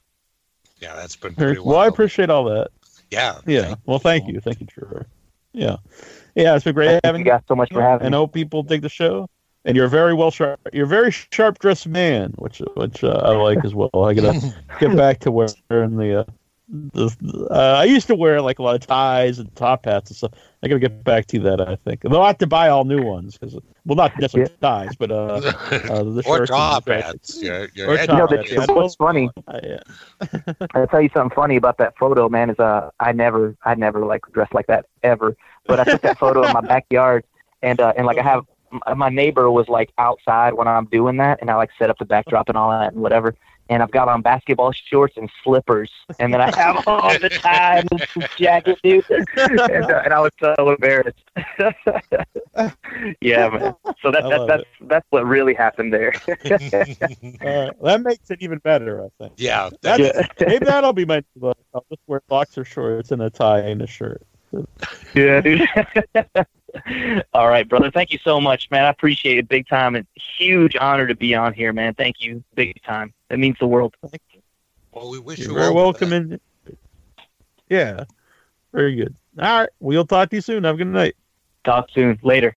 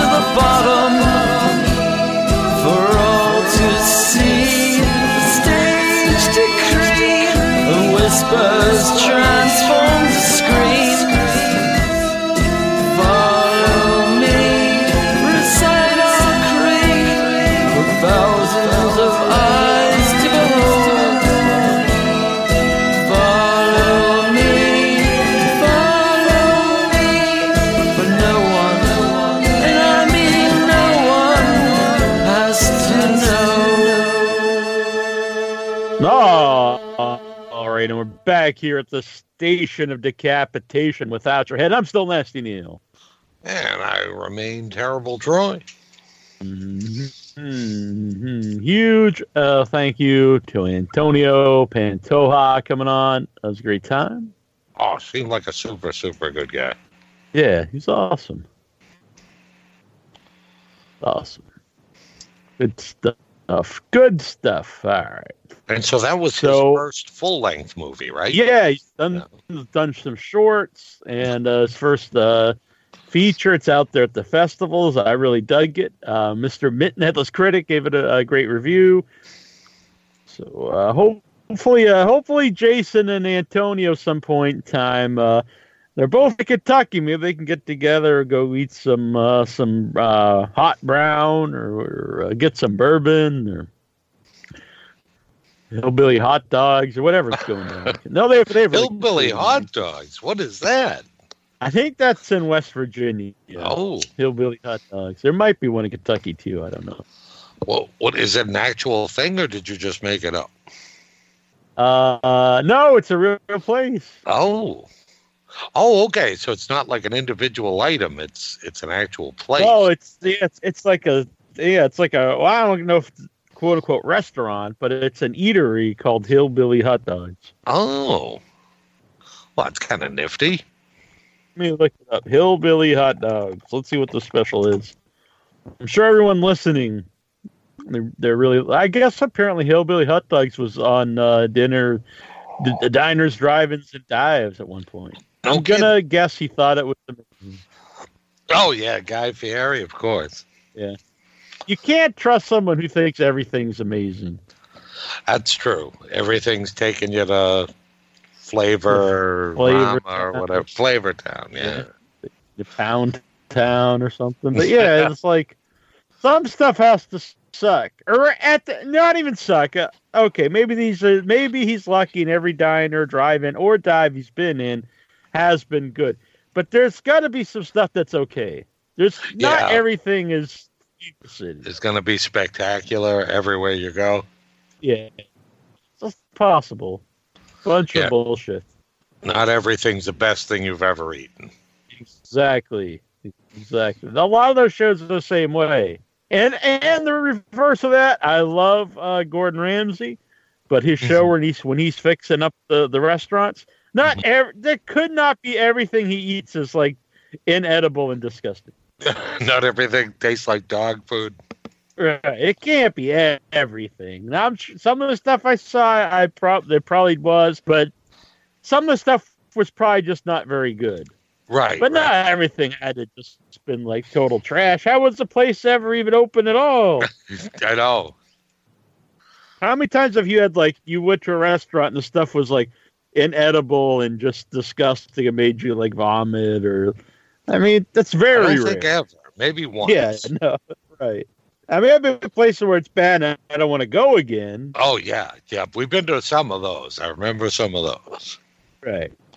So my point is, there's a middle ground here, and I value your, not that I don't value his opinion, but I do think your opinion's a little more on the up and up. If some things are some things can be great, that's awesome, but some things at the very least are just good. Not everything is the fucking balls. Yep, or just the crappiest thing in the world. Right. Which brings me to my new rating system, Troy. Forget hillbilly hot dogs. They just all right. The new rating system. So, I want to be unique. Everyone does, something, whatever. So I'm gonna just start giving 5 for everything. So on the surface, you're gonna think, well, didn't you just like rally against us? Like, yeah, what the hell?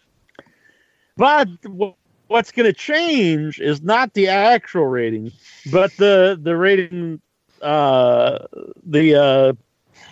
what it's out of. So all right, this movie gets 5 out of 5, so it's fucking awesome. Right. Maybe I'll see a movie that's not bad, so it gets 5 out of 9. Ah, I see. Maybe it's really shitty, so it's 5 out of 100. Oh, all right. All right, I'm liking where you're going here. Maybe it just surpasses any movie I've seen. It's like Goodfellas or Taxi Driver. Then it gets like a 5 out of 3. Oh, all right. I like it. This will work. I like it too. It's the new system. And then, as you brought up, then you know, it's welcoming people. They can put on their poster or Facebook, wherever it is, and say five. Neil, yep. Nasty Neil. Nasty Neil gave my movie 5 stars. They don't need to go into specifics that it was 5 out of 50. 5. Right. As long as I get quoted. That's right.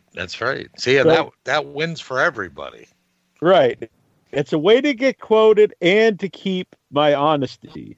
And so people still value my opinion. He's not lying. He's not just saying everything's perfect. So it wins, like you said, it wins for everybody.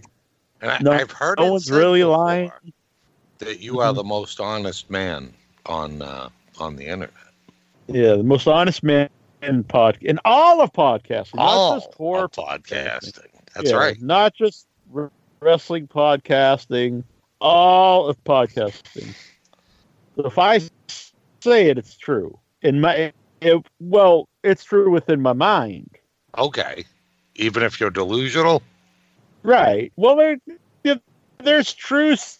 Okay, so this is a thing in the world now. There is... All right, so there's a fact and an opinion. That's something you learn, or you used to learn, and I don't know, maybe you don't learn anymore, but you used to learn in elementary school. There's a difference between fact and opinion. So, you know, the sky's blue, it's a fact. 2 + 2 = 4, that's a fact. This tastes bad, that's an opinion. Mm-hmm. That can't be wrong.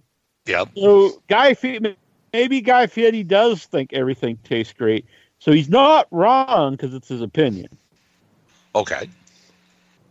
But now that line is blurred to now you can have an opinion that a fact is incorrect. Not even that. It goes beyond that. Your opinion could be infactual, but it's okay because it's your opinion. So you could say the world is flat. No, that's all right. That's its opinion. No, it's false. You're right.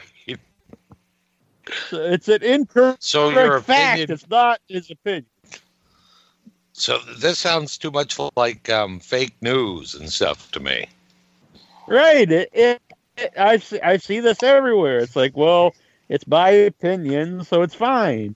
But it's not. If your opinion is just an incorrect fact, then you're wrong. It's no longer your opinion.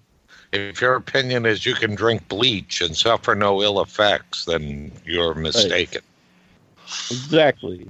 Exactly. It's no longer an opinion. Yep. It's a fallacy. It's incorrect. You can't be your opinion that 2 + 2 = 6. Right. Then you're just kind of a dope, I guess. Exactly. And so you're wrong. Right. It's a weird world we live in now.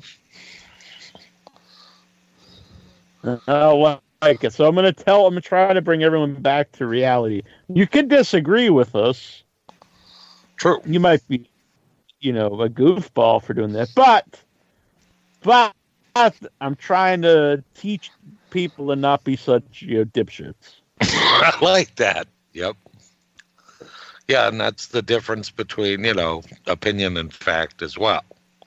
Right. Our opinion is that, you know, you may be a dipshit if you have some crazy... I get added. Here's another thing at this. I get added to all these Facebook groups, which is fine. Okay, I'm not someone who bitches about that. I know people are like, oh my God, you know, Billy Seaver added me to his group. Who cares? That's what Facebook is. It's just... You don't want any interaction with anyone, then stay off Facebook. Yeah, that's probably what are you doing with it? Right. So they added me to some... like, you know, stroking off to, like, you know, foxy people on there. Right. Yeah, like former host here, Jittery John. He uses it to, you know, to go women, which is whatever. Allegedly, okay. That makes it, in my opinion. So the where was I? Like, oh, so they add you to these groups. Yeah, fine, it's fine by me. I'm not going to complain. I'm not going to be honest. I've been added to a bunch of bizarre groups too. Yeah, you know what? If I don't want to be there, I go there and I hit leave. Right, exactly. It's pretty easy to do. Yeah, I see people make a post or like, you know, this, Jill added me this group about blah, blah, blah, and oh my God, you know, the end of the world. And my life is over. Yeah, it's, you know, against my trust, and I didn't. It's like by the time you write this big bullshit that you know, you're trying to get people to like and say, hell yeah, you go. You could have just hit unfollow or leave the group. It would take less time. You wouldn't have got yourself all worked up. You wouldn't have got likes for it, though, I guess. Yeah, that's true. That's true. So if you actually are bad about it for whatever reason, just leave it. It's going to be a lot less grief in your life. Yeah, it's not like trying to leave the like the Disney Movie Club, which I think takes an act of Congress to do. Right. I don't think you can simply just tell them, I want to leave the Disney Movie Club, because you can't do that. Right. Right. So, all right. So you're out of these groups. Fine. Well, that's not my point. That's fine. So you're out of this group, but then you got to, sometimes you got to read a lot of shit. So I'm reading it. It's probably my own fault to even read some of the stuff people post. But in these movie groups, it comes up every day, multiple times a day. Someone will be like, "Is this movie worth watching?" I've heard, you know, conflicting, you know, some whatever. It's always annoying to me. Sometimes it's some obscure movie, so at least there's a little bit of like why they're asking. But I was like, so they're asking like basically complete strangers for their opinion. Like on sometimes it'll be like some slasher from 1982. It's like, should I watch Pieces? Is it worth watching? And then people are like, well, I think da da da, and like, no, it's blue blue blue, and it's like, shut up and just watch the movie. Yep. Then you could actually partake in the discussion of the movie. Then you could be like, well, I hated it. I loved it. I liked it. I disliked it. I thought it was all right. This could have done better. I only lasted. Maybe you only even you don't have to even finish it. Maybe you said, "Well, I only lasted 10 minutes. I didn't like it." Whatever. Yeah. But it's the idea of like you're so like such a dullard that like you can't just go and watch a movie. You have to ask other people's opinions if it's so. Then you're going to base your opinion of even just watching the movie based on like these other people. On a stranger's opinion? Right. So do you just pick out random people? You're like, or do you go through and do you like, well, 15 people said yes, 12 people said no, so do it. Or where are you basing this idea? So forget all that. Just watch the movie, then post about the movie, and then have a discussion about the movie. I like that. That solves a lot of problems. Yeah. Not this bullshit try. And then, because it's all about like, well, I don't want to waste my time. You're posting on the Facebook about watching Pieces from 1982, whatever the hell is made. Yeah. The strangers. You don't have. You look. You don't. Your time's not that valuable. You wouldn't be doing that if you had all this stuff going on in life. So stop the bullshit. Your time's not that valuable. You're just some goof like myself on the internet, wasting time or having fun. I don't even know. It's like it's a waste of time. And you're going to watch some old movie. Who gives a shit? Just watch it. And then you tell if you like it or not. That's true. Like, you're probably only out, even if you hate the movie, you're out an hour and a half, maybe. Right. Or let's say you don't even watch it all.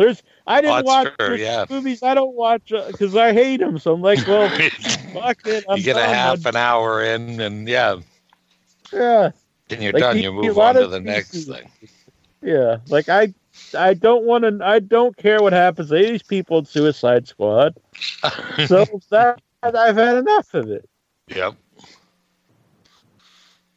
And then I could go, I can have a real opinion about it. Yeah, then I can have a real opinion about it because I'm not going to go say a movie sucks if I've not seen it, unless I'm trying to be funny like Shazam. Which you may go see this weekend. I'm going to go see it. Because there's people tell me that it's good. And it's not just, you know, morons. Just random people, just... Yeah, it's people that actually like real movies. Yeah, because let's face it, not even just morons. There are people out there with no discernible taste. One of them used to co-host the show. She just loved everything. Yep. I mean, part of it was she, I think, allegedly all through them there. She was probably trying to sleep with like the makers of the stars of the movie. So she just loved everything. Yep. And so it's like, but at that point, like, you can't really trust their opinion. No, because then it's like the reverse Ramsey. It's like, this is wonderful, this is great. Like, no, I've seen some of those movies and they were terrible. Right. And again, it's opinion, so maybe you could say, well, I just have a different opinion. But if you just like everything that happens is fantastic, then it's just, you have no discernible taste, not necessarily no taste. So I know people, they'll just anything, even before it comes out, it's great. Anything that has an explosion in it, it's great. Whatever. Yep. So I'm not gonna take their opinion pro or con. I'm not gonna say, well, they liked it, I won't go see it. I'll just be like, well, they liked it, so that means nothing. Yep. That means they liked it. End of story. Right. Like they like everything else.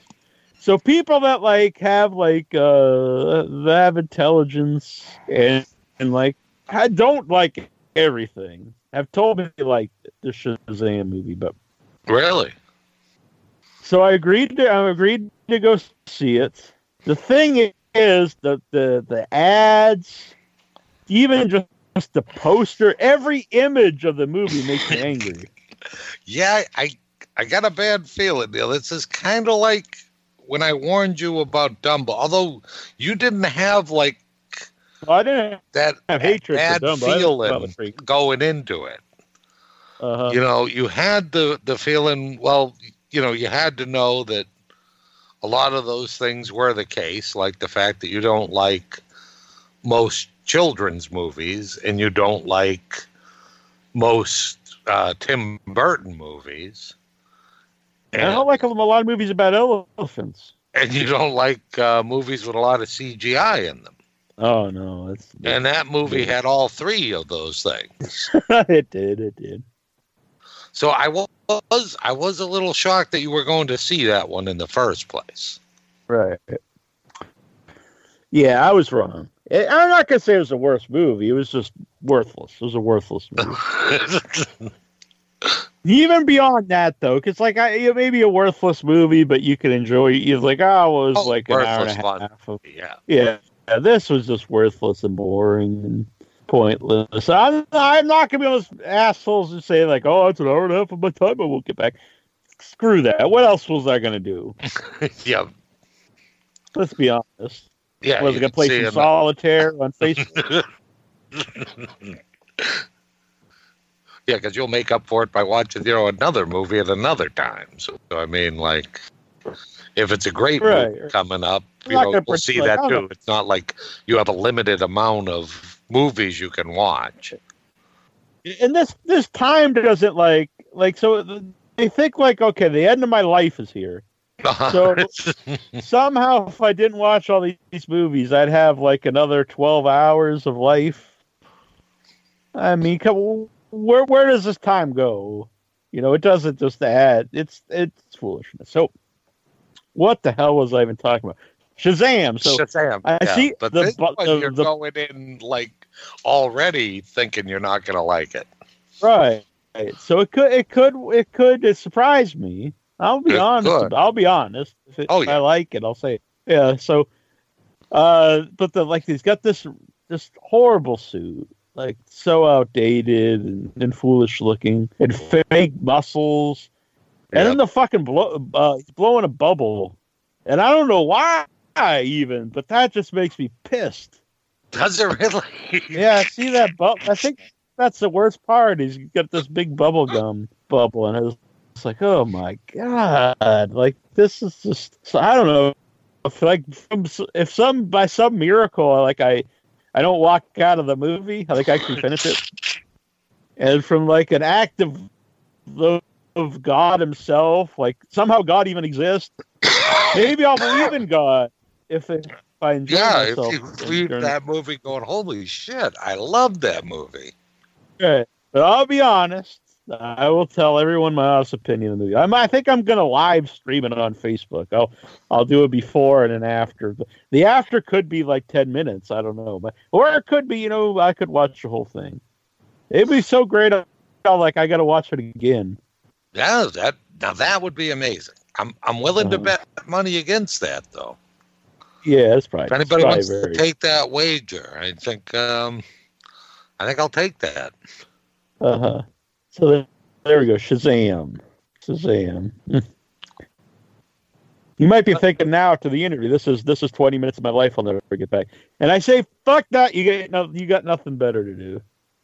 That's true. You could be multitasking. You could listen to the show and do something else. Right. You're rubbing your balls or something.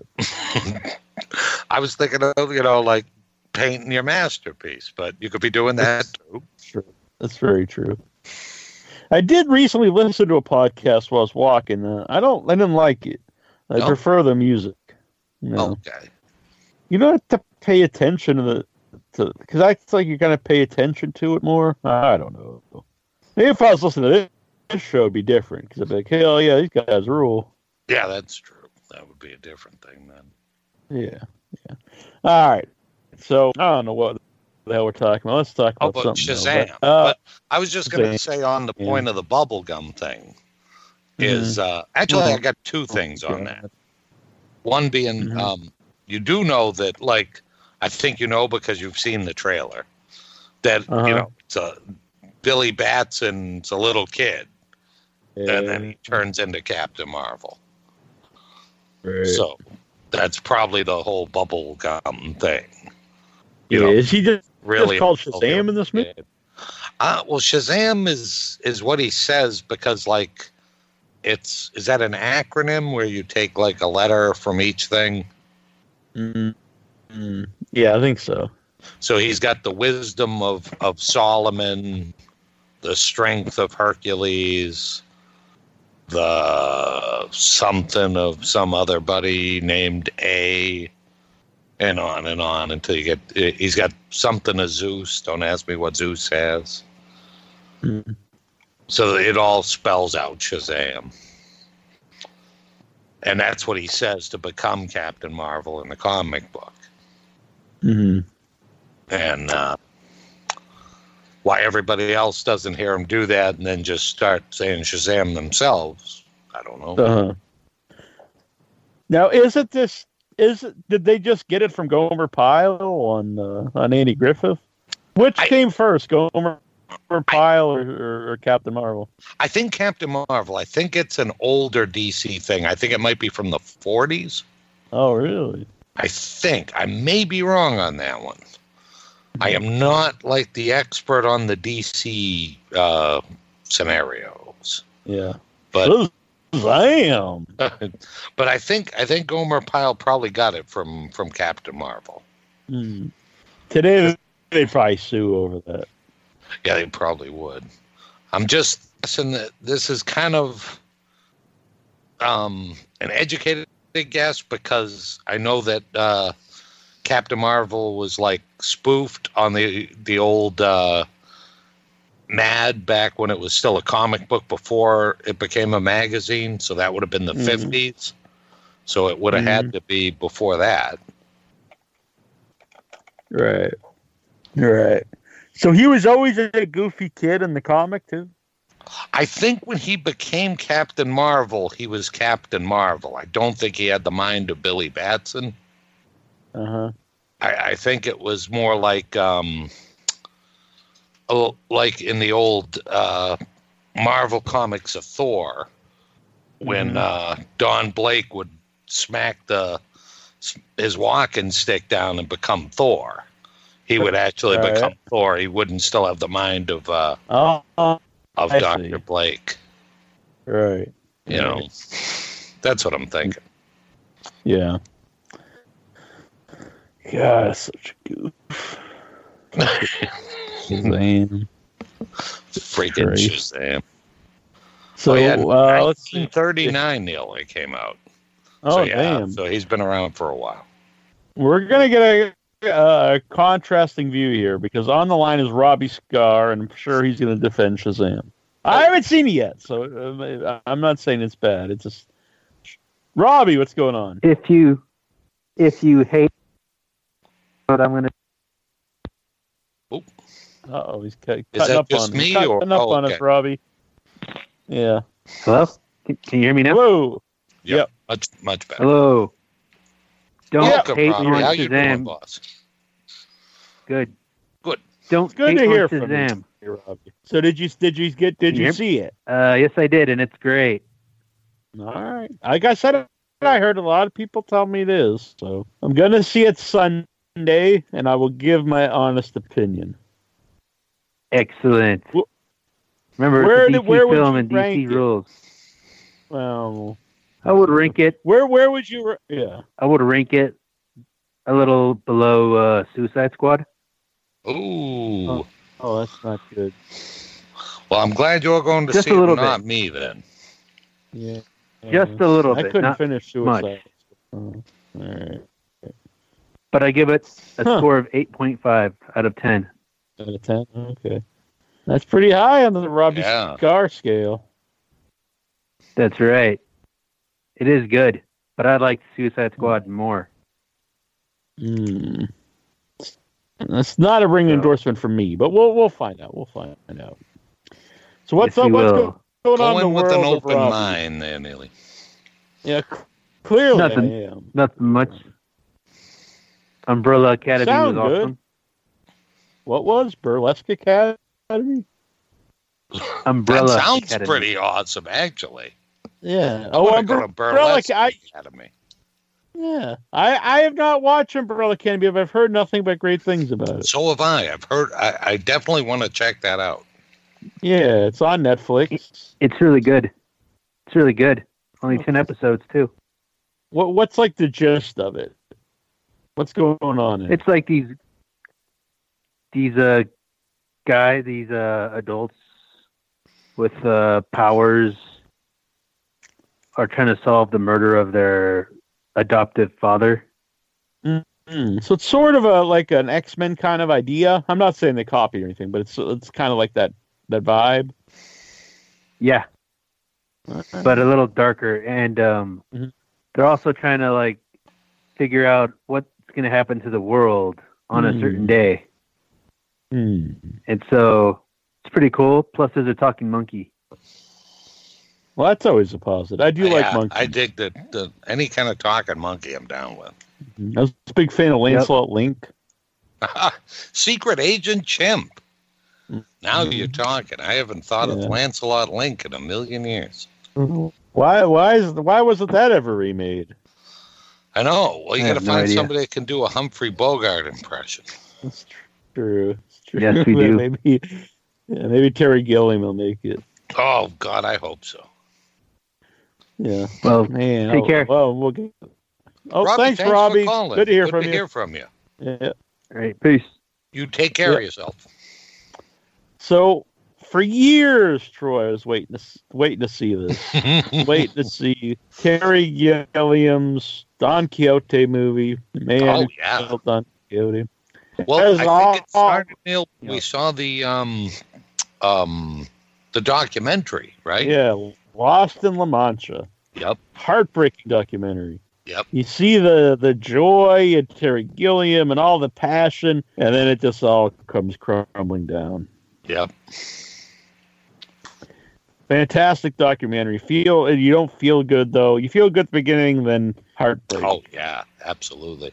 Yeah, definitely, like, very emotional. And regardless of how you feel on Gilliam, whether you love the guy, you hate the guy, whatever, when you see that, you're like, your heart goes out for him. Yeah.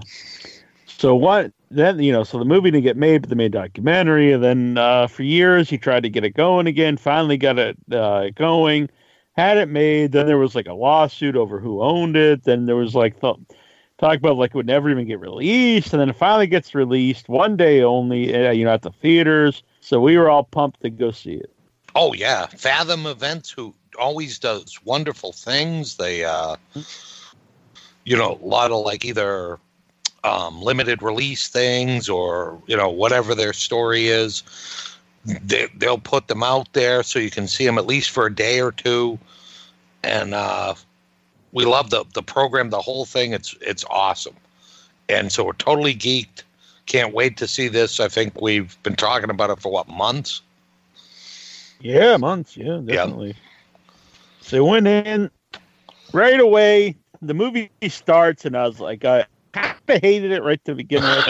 I was like, well, this is just the intro. Maybe it's going to get good here. It's going to get good once stuff gets going. Yeah. You just... Maybe this guy, I guess you're not really supposed to like the main guy, was what I was feeling. Yeah, that's... Or anyone, really.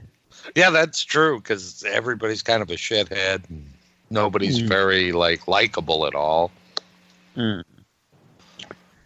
So as the movie progresses, my feeling never changed. I hated pretty much all of it. Yep.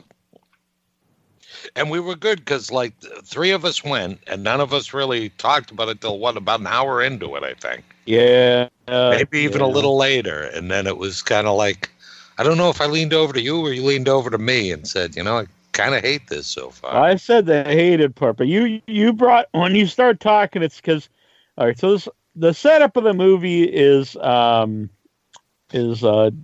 Darth Vader's son there, grandson.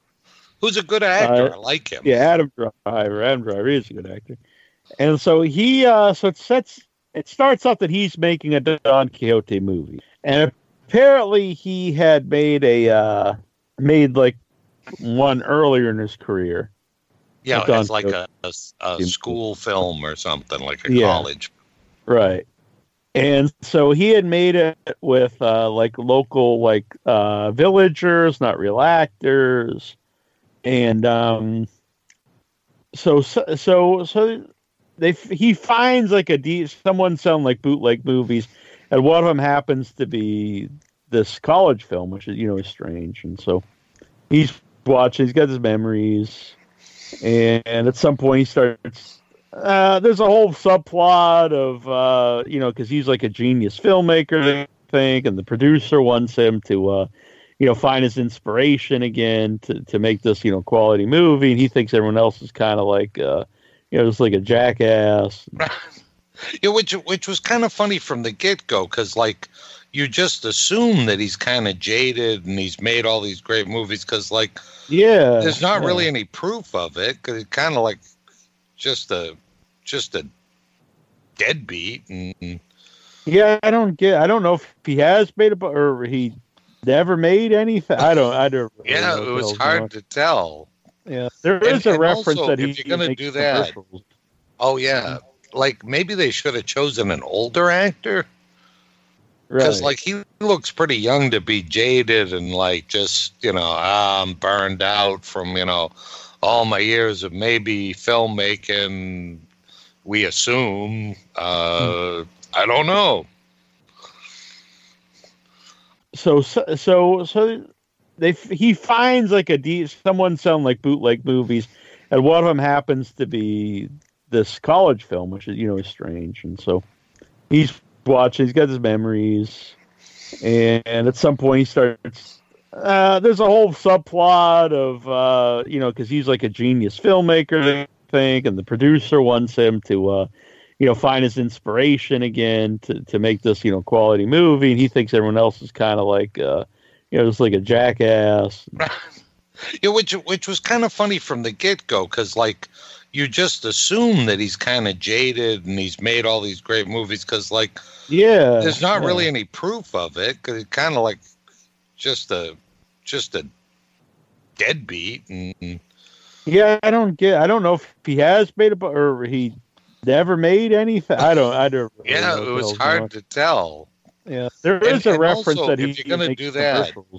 Oh yeah, like maybe they should have chosen an older actor, because like he looks pretty young to be jaded and like just, you know, I'm burned out from, you know, all my years of maybe filmmaking. We assume. I don't know. a lot of it was kind of like just, you know, I guess left to you, whether, you know, you were supposed to just assume that that's this guy's backstory. Mm-hmm. And he wanted to get back to, like, you know, when he loved making movies, which didn't even really seem like he did, even when he made the college movie. No. Yeah, so I don't give, like, the whole movie. I mean, this is the basic plot of, and then, so when he drives off at something, well, there's another subplot with, like, he's having an affair with the producer's wife, and he goes driving off, and then he finds the man who played Don Quixote in his college film. And now he's like, you know, crazy man who actually thinks he is Don Quixote. So it's kind of a play on Don Quixote because he's, you know, delusional. And the real Don Quixote thought he was, you know, a knight. And now this is, you know, a guy who thinks he's Don Quixote. Yeah, he played like Don a shoemaker or something. Yeah. So that whole idea is kind of interesting, I guess. But and there's a lot of good visuals in the movie. It looks good. It's a pretty movie. It's pretty to watch. Yeah, which all Gilliam movies are interesting to view. Yeah. And so, there's also a young girl in the that was in the movie who was 15 at the time, and she leaves like a message on his camera that she's in love with him, and so he finds her at some point too. So the point was, so he finds, you know, the Don Quixote guy, and then he finds the father of the girl, and he remembers him and knows that he's the father of the girl, and asks him where Don Quixote is and stuff, the actor, and then when he meets the girl, he acts like he has no memory of her, even though she remembers him, which makes absolutely no sense because they just set up that he remembered her because he even remembers her father, but doesn't. But now all of a sudden he doesn't remember her. Yeah, he remembers everybody else from, you know, his college film, and even but then talked he about her. He's right there. Yeah, and she's even saying the dates they met and everything. I think that was the first thing I actually commented on in the movie. Yes. Because it really annoyed me. Yes, there's a lot of just wandering around with, you know, the old crazy man and him, and some really bad, just real bad comedy. Just a very embarrassing scene that I don't know. Seems out of like it kind of seems like it out of, and I love Looney Tunes cartoons, but it seems like something that would have happened in like an old Bugs Bunny cartoon. Yeah, yep. But then it would have been more topical. But so there's a reference to Eddie Cantor, who was like a sick in the 30s. Yeah, back way back in the day. Yep.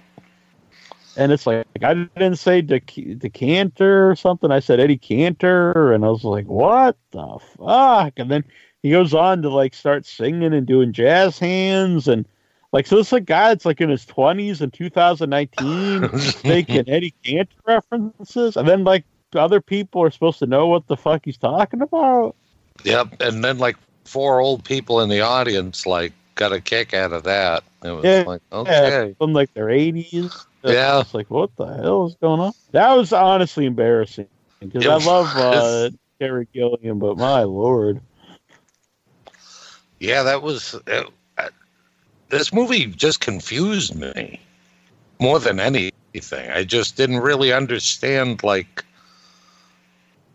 what it was aimed at. Yeah, what it was aimed at, or what fun he thought it was going to be for the audience, like. It was kind of a feel-bad movie, and there really wasn't much redemption. It was just bad. Yeah, the redemption is madness, which I don't think is redemption. No, I don't really understand. That's not so good. Yeah, so nobody like really gets what they wanted. The message except for the rich old brick. You know, like he gets what he wants. That's about it. Then there's this crazy Russian like billionaire who's they're trying to get to finance a movie. I guess that's the whole point of him. Yeah, everything's so vague in this movie. Yeah, and So it's just insane. It has this giant like mansion, like not even a mansion, like a giant like castle, like a modern day castle. And I guess a lot of it is supposed to be confusing because then you don't know what's real and what isn't. So you're getting kind of in the mindset of Don Quixote, where you don't know what's real anymore, which I guess in a way is kind of neat, but it's not done well at all. No. And I don't understand why this is in the movie because it seems like it's like hundreds of years ago, but it's modern day and there's all these people dressed up. Yeah, suddenly there's hundreds of villagers running around and stuff. Yeah. I assume they're villagers. And why does he have to be Russian? Yeah, and why is the dude Russian? I don't know. And the guy that we thought was financing the thing, because he called him the boss and everything, suddenly he's kowtowing to, like, this billionaire Russian guy who's just a complete asshole. Yeah, I'm not someone who's always like, oh, this is very misogynist. But the women characters in this movie are horrible. There's two major ones, and both of them are just obsessed with this dude, who's an asshole to both of them. Yep. And the one's just like an evil seductress, and the other one's just like this lovesick, moron. Who's also who, like, gives up everything. Yep. To love different people who don't love her. Or I guess, though, he does at some point, but it's never really established why. And it's not like there's no chemistry or anything. Like the whole romance is like not believable in any way.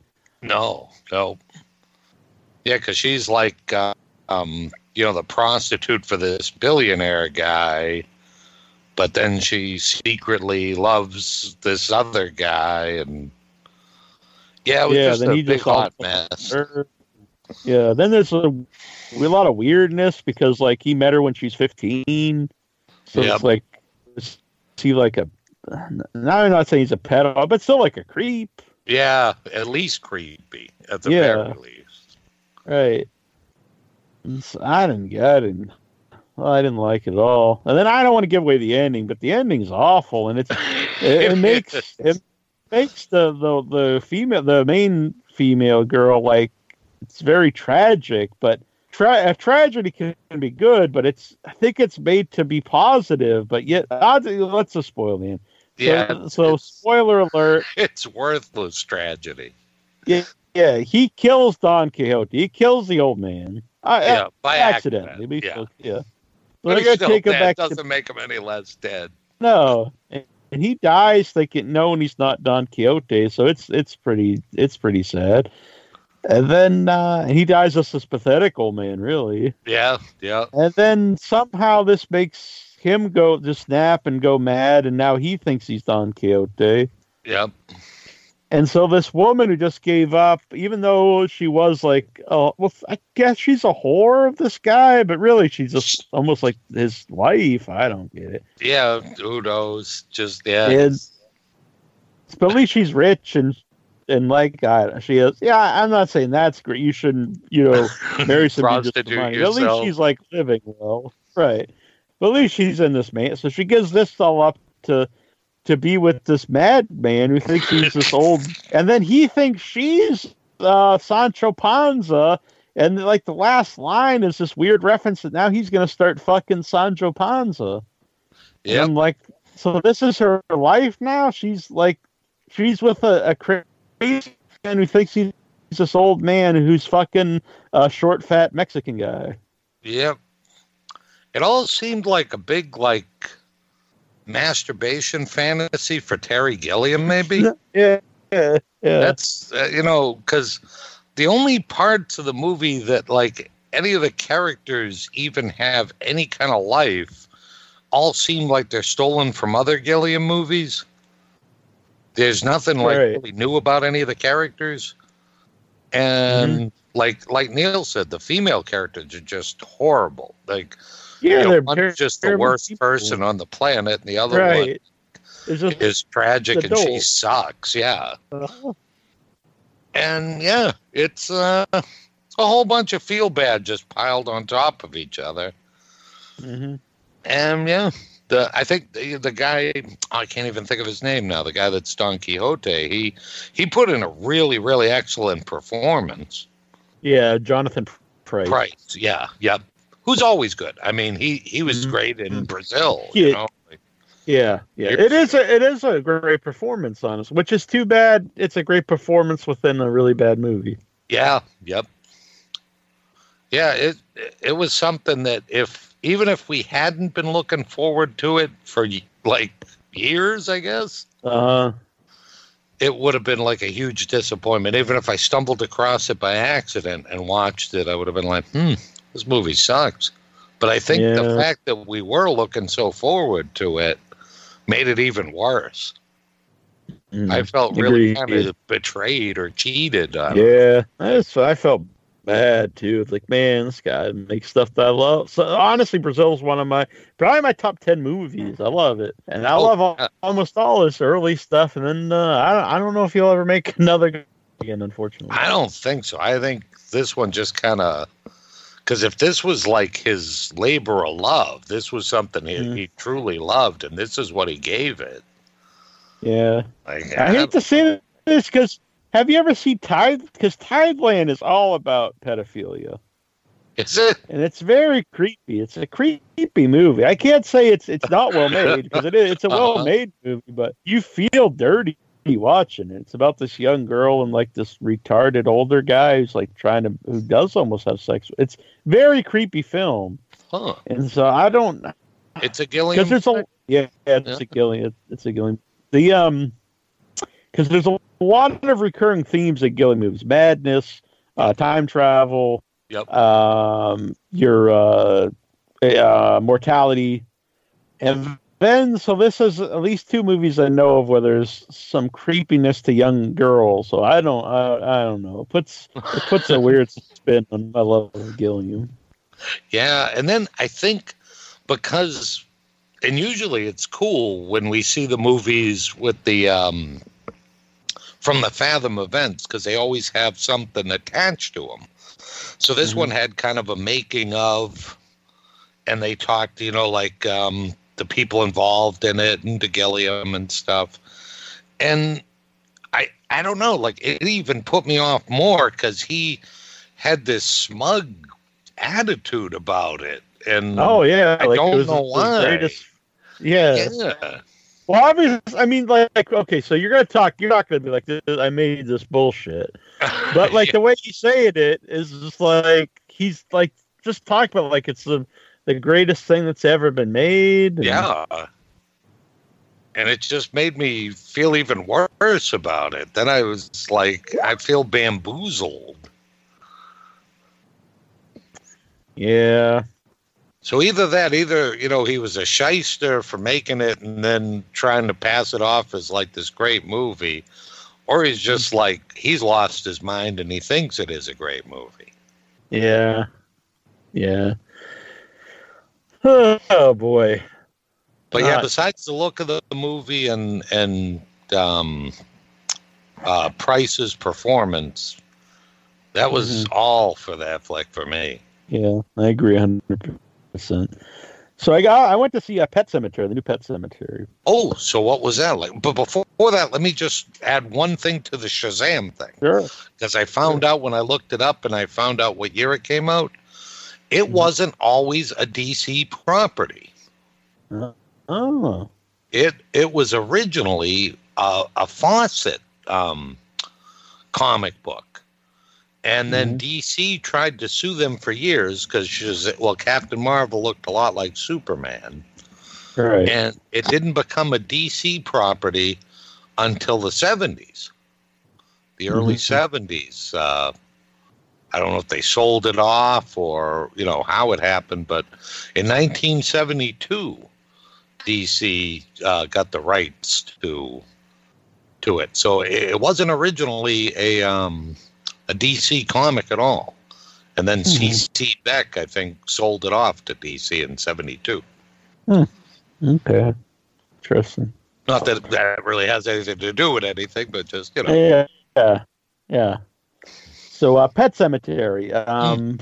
First of all, the original Pet Sematary is one of my favorite Stephen King adaptations. I think it's a great horror movie. It has this amazing sense of dread throughout the whole film that it really encompasses everything. They seem, doomed.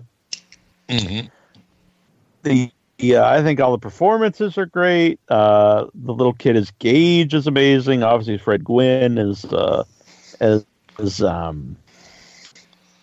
old neighbor Judd is awesome. I think the guy that plays Lewis, which I've seen a lot of hate for now. The original, even just the original movie in general, for some reason people hate. I'm very confused by that. Me too. I love it. Yeah, so everybody in it is great, I think. And Pascal, the makeups is great, like everybody's makeup. Yeah, I really love everything about it. I think it tells a great story. Yep. Gage is creepy when he comes back, as because it's an innocent. It's a little baby who's now evil being. So all that stuff works. So going into this, I don't like to necessarily compare movies, but in a way, you have to. Yeah, if it's based off the same, source material. Yeah. So I love the original It. I think it still holds up. That's another one that's cool to hate now. I think it's great. Love it. And I also love the new one. Yep, me too. So I think, I don't even want to say I like one better than the other, because I think they're different movies. They do a good job of being different. Yeah. Yep. That's one of the things I like the most about the remake is the fact that they kind of, not really went out of their way so much that it's noticeable, but but like you said, it's a completely different, telling of it. Yeah, yeah. It's a basic same premise, but it's different. There's things I think are better in the first one, and there's things I think they do better in the second movie. The first movie, I think, for me, the biggest plus is the when I'm talking about Stephen King's It is the imagination part of the children, the kids. That was kind of lost in the remake, right? Yeah, that's not even part of the remake. I'm not really sure why. I don't know if they just think kids don't do that. I don't know. I don't know how you do the big battle without that, because they have to find that wonder and stuff of being a child to fight Pennywise. I thought that was I actually did like a lot of the bully stuff in the new one, but I didn't really like the demise of the main bully. Yep. So there was stuff, and the second one, even though I can't say I like Pennywise better, I did like that Pennywise is much more otherworldly. Yep. Yeah, there's something great about the old one, but yeah, the new one is just so, like you say, not of this earth kind of vibe from them. Yeah, I think that captures the book, because it's in the first one and nothing against that, because I think it's awesome. I think Pennywise is the iconic character in the first one, but it's more like Pennywise is an evil clown in the first movie. And the second movie it's more of a creature that is embodying the image of a clown. Right. Yep. Yeah, I'm with you on that, Neil. I'm definitely agreeing. Yeah, so I like both. I like both versions. So we're going into the new Pet Sematary. I'm going to say I don't think it's a bad movie. I think it's fine. I think if I never read the book or saw the first movie, I still would probably think it's fine. I don't think I'd still love it, because there's just some stuff in it that I don't think is that great. It doesn't have the sense of dread that the first movie has. Lithgow is Judd. That's one thing I'll say I probably would have liked better if I had not seen the first movie, because I think he's good as Judd. It's just impossible, I think, to capture that performance for Fred Gwynn as Judd. Oh, but he still does a fine job. I do think Church is good. I think the cat is maybe I'll give that. I'll give this new movie the Church is better. I think there's stuff with the cat that I like. I'm going to give some spoilers here. Is that okay? Sure, absolutely. So I do like one of the things I do like about this new one is that Church is really the reason why in this movie, as you know from the trailer, Ellie dies instead of Gage. And And so in this one, Church is really the reason why she dies, which I think is done well, because it's almost like you could see it as a couple different ways. Church is getting revenge on Lewis for bringing him back for the first thing, and trying to get rid of him. And now I'm going to take away your daughter. It could even be like a trade-off. Mm-hmm. You brought back the, a being. Now we're going to take a being, or it could even be a setup.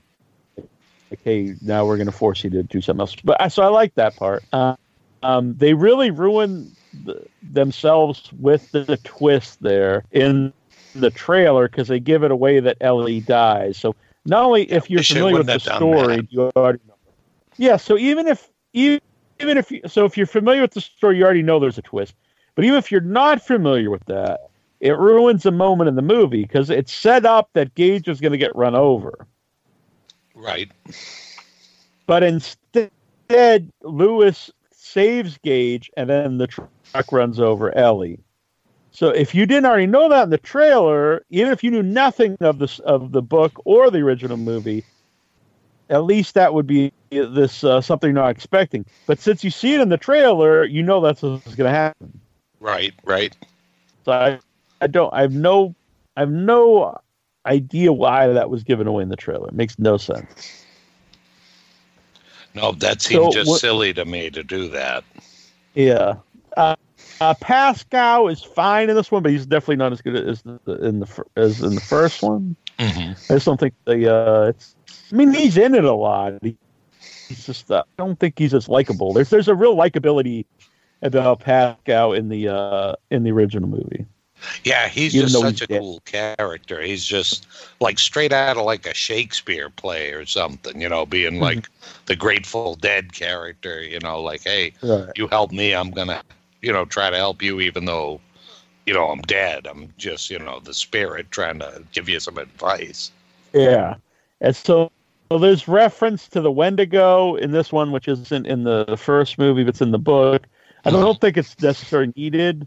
Because in the first movie, they do bring up that it is, Native American burial ground and stuff, and there's some type of evil force that's going on. That's all. So you really that's kind of a push, I guess. Yeah. So it's not a negative in this one, but it's it's not necessarily necessary. I don't think any of the backstory stuff is nearly as cool. They don't tell like the story of the guy who comes back from the dead and. Oh, they don't. No. Oh, they might. Real basically, I think there's something happened, but they don't show like a flashback kind of thing. No. Oh, and then the character who hangs herself's not in this one at all. Oh, really? Yeah, I'm not really sure why. So for me though, I was fine. I was fine with the movie. I'd say I thought it was good. Not great. Nothing. I was like, oh, this is fine until Ellie gets killed, and not just because Ellie gets killed, but when she comes back, I hate to be mean to a young actress, but she's very poor, very, very bad acting. Oh, really? And I think it's poorly written. Yeah. It might be so noticeable now, Neil, because we were just talking the other week about how this pool of like young actors have been so good lately. Yeah. I don't think I like how it's portrayed, even necessarily the acting part, but just how the character's written. Uh-huh. Now I know when they come back, it's like they're evil and stuff, but they're still the same person. Mm-hmm. This one in this movie, it's more like it's even said it's not her. It's almost like an evil spirit has come back in her body. Oh, so it's more like a possession almost kind of thing? Yeah, which makes it seem very similar to to a lot of modern horror movies that are about the same thing, like Insidious or something. Mm-hmm. Which I like in Insidious, but I don't know, it just makes it seem like, okay, we're just doing what I've seen in a lot of other modern horror movies. Right. And to get more spoilers here. So then in this one, Lewis doesn't bury his wife. Allie buries the wife. Ah. To bring her back, and then, so I guess, so she has an evil mom. Okay. And that's the big switcheroo thing. Yeah, and then the other. So this is all spoiler, and all the big twist. So then they kill Lewis and bury Lewis, and so now they're the evil family. And then the end of the movie is like they're going to go kill Gage, and I was like, this sucks. Yeah, that kind of I think defeats the whole purpose of it. Yeah, so it doesn't have that like a zombie type thing, or a vampire bites somebody and they turn into an other. Yeah, like they're possessed, like evil spirit. And then they're burning their house down, which I don't understand. Like, I assume if you bring back everybody, you're gonna.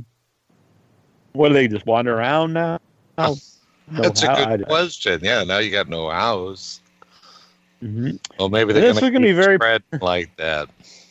Yeah, This will be a very politically incorrect statement, but the child actor plays Gage seems on the spectrum, I'll say. Oh, not very good. So not like the last one. The last one is he's just so great in that. Yeah, and Zelda, they go more into some of the Zelda stuff, which that's good in a way, but at the same time, it's definitely not as creepy. Yeah. The Zelda original movie is honestly one of the scariest images. Oh my God, yeah, that's just crazy. That might be the scariest thing about the old one. I agree. I think it is. Yeah, image. And that one just sticks with you too. It's just one of those things. Like the King things I always think about as far as imagery goes, like that from, from that first movie, and then from, Salem's Lot, the little kid scratching at the window. Those, to me, are the two spookiest images that just stay with me. Mm-hmm. Yeah, I agree 100%. So comparatively to me, there's no comparison. The first one's much better. But even just that on its own movie, its own merit, I still wouldn't have liked it that much because I felt it had this similar feeling to movies that a lot of movies that have come out lately with where it's got the possession stuff. Yeah. It seems like, just from what you had said, it sounds like they're trying to jump on kind of the bandwagon for that instead of sticking with more like the. The original book. Yeah. Oh, yeah. It was weird because I remember when it was coming out, they were saying, they were making this to make a more one that's more faithful to the book, which I didn't even understand because the original movie is very faithful. For an adaptation, it's very faithful to the book. Oh, yeah, absolutely. And, this one isn't at all, really. I mean, there's some things. Like they said, the Wendigo, and there's a little bit of taunting to the, is it her mom? I think it was her mom and aunt for a little bit or something. So there's a little bit of stuff that was in the book that wasn't in the first movie, but overall, with the big twists and stuff, it's not faithful to the book, which is fine if it's something that works. But I didn't really think any of that worked. Yeah. So I think it's worth watching if you want to see a horror movie, or whatever. I don't think it's terrible by any means. But I wouldn't say it's good either. So I'd say it's all right. Yeah, just that, huh? Yeah. But not that's kind of sad. That kind of bums me out. Mm-hmm. Yeah, it did me too. So there we go. With I was like, I can't really say I was looking forward to it. But I guess I was in a way. I was hoping it would be good. Oh, another thing is I really didn't like, and I didn't like it in the trailer either, were the animal masks. I wouldn't mind. Yeah, what did they kind of represent? So the kids wear animal masks when they bury animals in the pet cemetery. Now, it's part of the legend, which I'm fine with if it's part of the legend, and they used to do it back in the day. But the modern kids are doing it, and it just seems very unlikely that that modern kids would make these elaborate, you know, handmade animal masks and like parade their dead dog to the pet cemetery. Yeah, I'm thinking. Yeah, I think I'd be calling bullshit on that one too. Yeah, it does not seem likely at all. So apparently, Three from Hell is going to come out in September. Wonder why? Well, I guess it'd still be out in October then. But you think you'd just put out in October? Yeah, that's what I would think. Yeah, weird. So Sid Haig was our very first guest and our first. Well, actually, our second Without Your Head show. Our first show was no guest, but our first guest on Without Your Head was Sid Haig. And he'll be coming back soon, not in a traditional sense, like a guest here on the show, but there will be an interview with Sid Haig coming to Without Your Head. Nice. Oh, very good. So keep that in mind. He has his producing debut with High on the Hog. So we're going to be talking to him about High on the Hog and why this was the movie he decided to produce. Wow, that's kind of cool, then. Yeah, and in more Sid Haig news, you can go see Sid Haig at the upcoming Mad Monster Party Arizona, and he'll be in full costume as Captain Spaulding. So, oh, that's awesome! Yeah, if you're gonna get a photo op, it's cool to get anyone, you know, get a photo with anybody, but it really is special if you're gonna get a photo op with him as Captain Spaulding. Oh yeah, agreed. That's just totally cool. And that's there's not too many modern horror icons, I don't think.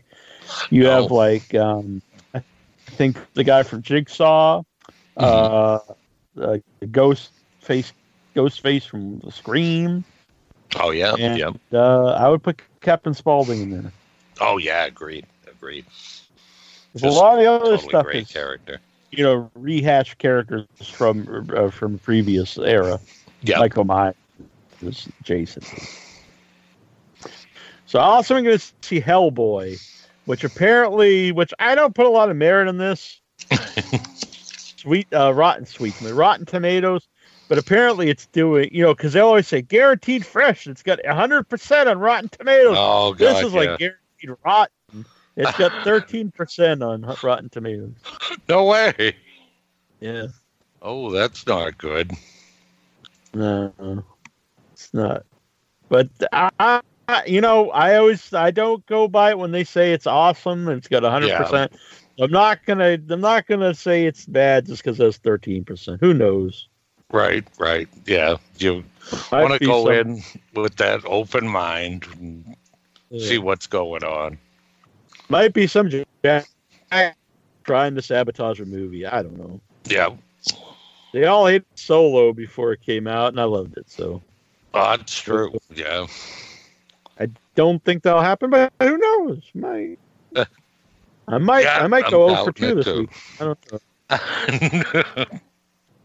But it might be that, or, you know, maybe you'll be surprised on one or crazy, but how about both? That's very true. Very true. By the way, there's a movie open this weekend, but I don't think it's playing anywhere where I can go see anyway.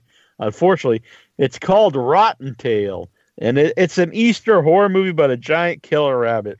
It does look pretty awesome. I got to admit. Yeah. So hopefully it opens. It plays. I don't think it is, but if it's playing where you go see it, Rotten Tail. Yeah, I think that one looks like it might be a ton of fun. Yeah. And that's one, you know, like Easter probably needs its horror movie. I don't know of any. There is, yeah. I don't know. There's someone will say yes, there is or whatever, but here you go. Now I like the idea of this killer rabbit man. That's cool. Yep. The other idea I always thought like you could have like a zombie Jesus movie, but that's going to offend a lot of people. Oh yeah. Which I'm fine with. I like offending people, but. You know, other folks out there don't want to offend everybody. Yeah, they might get a little angry at that. But you have to be a real goof to get offended by, you know, a killer Peter Cottontail, Rotten Tail. You would think. I'm sure there's people out there that are offended if you make fun of the Probably if they're making fun of anything. Right. Exactly. Conjuring 3's in the works. Oh, is it? Mm-hmm. All right. Any thoughts on it? I'm not a huge fan of the movies. Right. I mean, I'll go see it, though. I don't know. This is off from Arrow in the Head. The Conjuring 3 will be massive. Massive? It will be massive by Farmiga, who is directing it. Conjuring 3 is coming, and it will be a doozy. It will be big. This guy sounds like Trump. So for me, visiting these characters and Annabelle Comes Home, I guess that's a sequel to Annabelle, it's like practicing your scales and doing a few arpeggios before having to dive deep into the next one. What the fuck? Because the next one is massive. So massive's the word, then, huh? It is. Of course, any day to pal around with this guy and goof around on set is a good day for me. Talking about Patrick Wilson. And I do love playing this character. I really do. I do. Well, this is from Patrick Wilson. Oh, okay. This is a woman. Oh, no. Farmiga. I'm sorry. Farmiga, I guess, plays the woman in the movie. This is a woman who is living her potential, to be honest with you, in this climate of dissension and rancor and division. I love exhibiting their unity and their closeness and their togetherness. It's something special for me. Nice. All right, cool. The Warrens bring the Annabelle doll to a place where she can no longer wreak havoc, their artifacts room. Annabelle awakens, the room's evil, which sets its sights on a new target, the Warrens' 10-year-old daughter, Judy. The young girl, along with her teenage babysitter cousin and their cousin's friend, square off against the evil doll. Oh, that's... And Annabelle Comes Home. All right. That one I can't say I'm really looking forward to. Yeah. I think you're getting a little too many things here. Yeah. That's done 2 coming out, and then they're doing like a the Crooked Man movie. Oh, they are. I did like the I liked the Crooked Man a lot, but he seemed out of place in that movie. It seemed like it was just kind of thrown in there for something cool. Yeah, well, it's I don't always understand. Same with the Nun things. Yeah, yeah, the Nun. Same way. It just seemed it was a very cool image, but it was like I don't see how it fits into the movie at all. It's just like, well, we need to spin off, so throw that thing in there. Yeah, I think that was probably the only one of these that I really disliked. Most of them I'm just not a big fan of, but the Nun I really just disliked as a movie. Yeah, I did too. I didn't like it at all. It just really kind of bored me, I guess. Yeah. And I like, the look of the character in in the movie, but yeah, I don't think every character needs their own movie. I agree.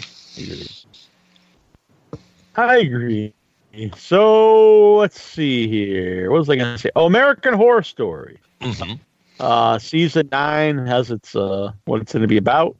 Okay. So they're going with a really original idea that's not been done. It's going to be American Horror Story 1984. So 1984, like the Orwell book, right? No, it's going to be about slashers and I assume a whole bunch of 1980s nostalgia, because God knows we've not seen that. You need some more. Okay. Like, get as many 80s posters as you can. Get some 80s horror T-shirts. You know, I was live in the 80s, and all these posters with all these, cult horror movies, they weren't readily available. So I don't know how all these kids had so many. with every kid and all of these things. Well, it's kind of like, you know, and I really dig the show and stuff, but the I did. You know, I like to make fun of it in a way, but I do like the show, Stranger Things. But there is stuff in it that does kind of make me like, oh god. Yeah, because I definitely would have owned a, you know, like the Dungeons and Dragons posters that the kids have on their walls. Right. All of them, John Carpenter's a thing. Yeah, if you could really get them anywhere, which I don't think I've ever seen. Right. An exact replica, you know, costumes of the Ghostbusters. Yeah. Like, you know, like authentic movie versions of like, oh wow, yeah, I don't know where the hell you got them, or man, you're really talented to make that. Yeah, that's true. Well, maybe, you know, mom was a professional costume designer or something. Yeah.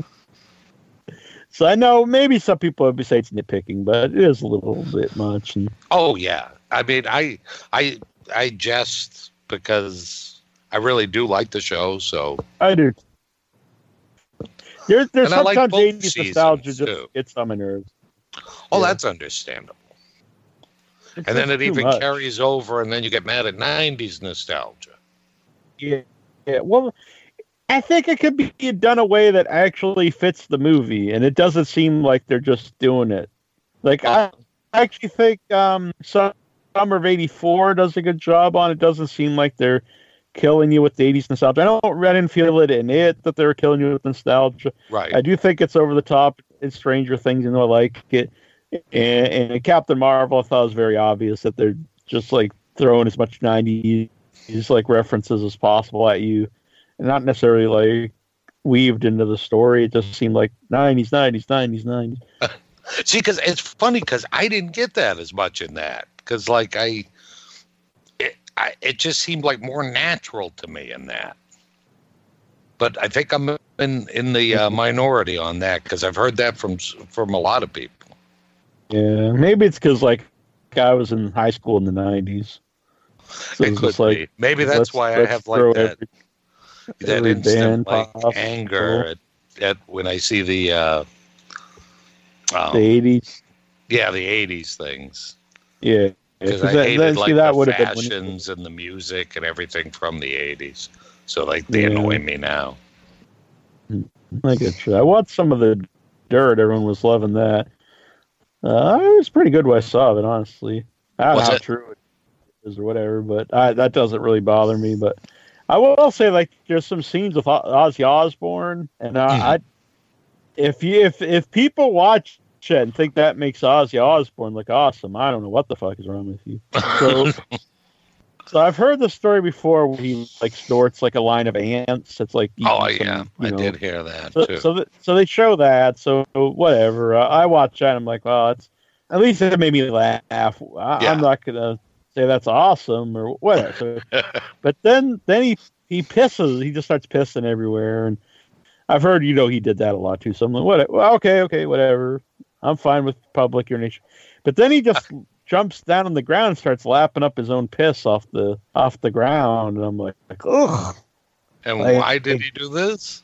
It'd be crazy, I guess. And then I don't know which one. I don't know a lot about Motley Crue. One of the Motley Crue guys, Nikki Sixx maybe. So he's like, I'll show you. I'll do the same. So he starts pissing all over the place. And then before he can jump down and lap it up, Ozzy pushes him out of the way and jumps down and laps up his piss. The other guy's piss. And I'm just like, wow, Ozzy's just a disgusting, pig. Like, I don't. Yeah, that's pretty gross. Cool. Yeah, I don't think that's cool. If that's cool to anybody else, from like a I don't know, like an escaped insane patient or something. Right, yeah, like an idiot, like a. A circus village idiot, right? Exactly. Yeah. That's So I don't know. There's a lot. And there's a lot of blowjobs in the movie. Yeah, but that's a little different than like licking up somebody. Yeah. So someone else's urine is that's pretty foul. Yeah, they're getting a lot of blowjobs. That's what I was saying. Which is probably very real to the time, and groupies and stuff. It seemed a little cheesy, but the more I watch it, I think I kind of enjoyed the cheesiness of it. Yeah, but I think those times with those bands were probably cheesy times, too. Yeah, that's true. I think I dug it. I'll have to watch the rest of it. I dug what I saw. And I'm not even a big Motley Crue fan or nothing. I don't think I can even name a Motley Crue song. I actually hate Motley Crue, and I don't know. I might watch it. I might not. Probably. I don't think you need to like them. It's just kind of a fun movie of the time. Oh, okay. All right, maybe I'll check her out then. It's a big thing now, biopics of 80s musicians. Yeah, I guess so, and 70s. Yeah. Oh, John one's coming out. Yeah. I hope that's good. I've seen ads where I don't think it looks good, and there's ads I think it looks good, so we'll see. Yeah, I don't know. You know, I wanna have like good thoughts about it. Mm-hmm. But I haven't seen like more than the one trailer, and the one trailer I saw looked a little bit goofy. Yeah. Yeah, the first trailer I saw that was like the teaser that was out like late last year. Everyone's floating. He's floating in the air, and like the audience floating in the air, and they said it's based off a real fantasy, and I was like, "Ah, this looks awful." Yeah, like, it's kind of silly. Yeah.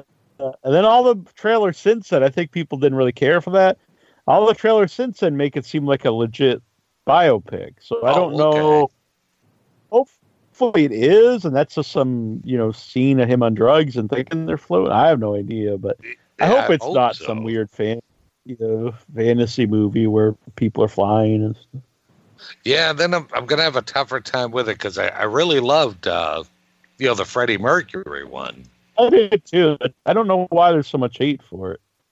No, just because it's cool to hate things, and I don't get why. So maybe there's some stuff that's not accurate in the timeline. Cause I've seen people bitch about this, but I've never seen any biopic about anybody in history that gets so much scrutiny about that. Like, I'm pretty sure every movie ever made about a real person has some inaccuracies in it to make it more dramatic. You got to take some liberties, to make, if nothing else, just the person a little more interesting, I would assume. Right.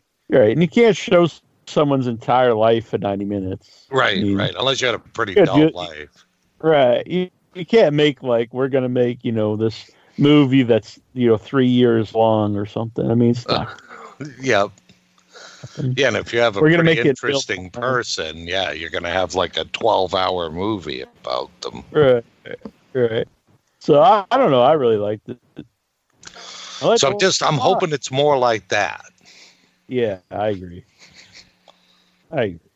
But I don't know. Maybe it's just my nature to worry a little bit about things, and I'm just a little worried about this one. So if they came to you, Terrible Troy, we want to make a biopic of a musician that's not been out yet, and we want you to pick it. Who would it be? I think Eddie Cantor. I think Eddie Cantor would be pretty interesting. I'd say Keith Moon. All yeah, because Moon didn't live very long. Mm-hmm. That's true. So it's the ultimate rock and roll story. Yeah, right. And he was still at his A game when he died. It's more like Hendrix than than like Morrison or somebody. So yeah, that's him, or if it's a living person, probably Jagger. Mm-hmm. Pretty interesting. Yeah, I don't know. How about you? What do you think? Pick one dead and one living. All right. Living, I want to see the Right Said Fred story. That'd be pretty rocking. And dead, let's see here, some dead guy. Well, you could do the Milli Vanilli story. All right, there you go. One of them's dead. Yeah. You think? It'd just be Milli the Milli story? Yeah. I'm not sure. Behind the music on VH1 or something. Right. Well, and then they could say how they were better than The Who when they opened for them and stuff. Right. Like every band that was ever on that show. Like that's why out of the water. And like, yeah, okay. Yeah. That's like when reading Chris Jericho's second book, The Wrestler. People out there don't know who he is. Yeah, so he has a band, Fozzy, which literally started as a comedy band, like Ozzy, but they're called Foz. Yeah, it was Fozzy Osbourne, right? And then they got sued or something.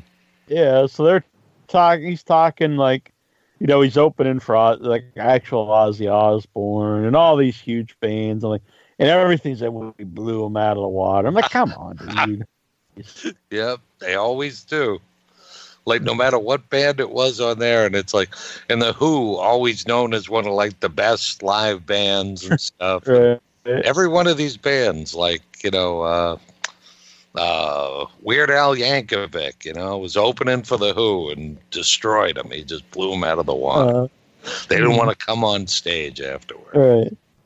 Because if you've ever been to a concert, you always know that happens all the time. No matter how good the opening act is, usually people will... If you're really good, they won't boo you. But usually they just boo you because they're waiting for the people they want to see come out. Yep, that's true. It's like, yeah, you guys are fine, but get the hell on.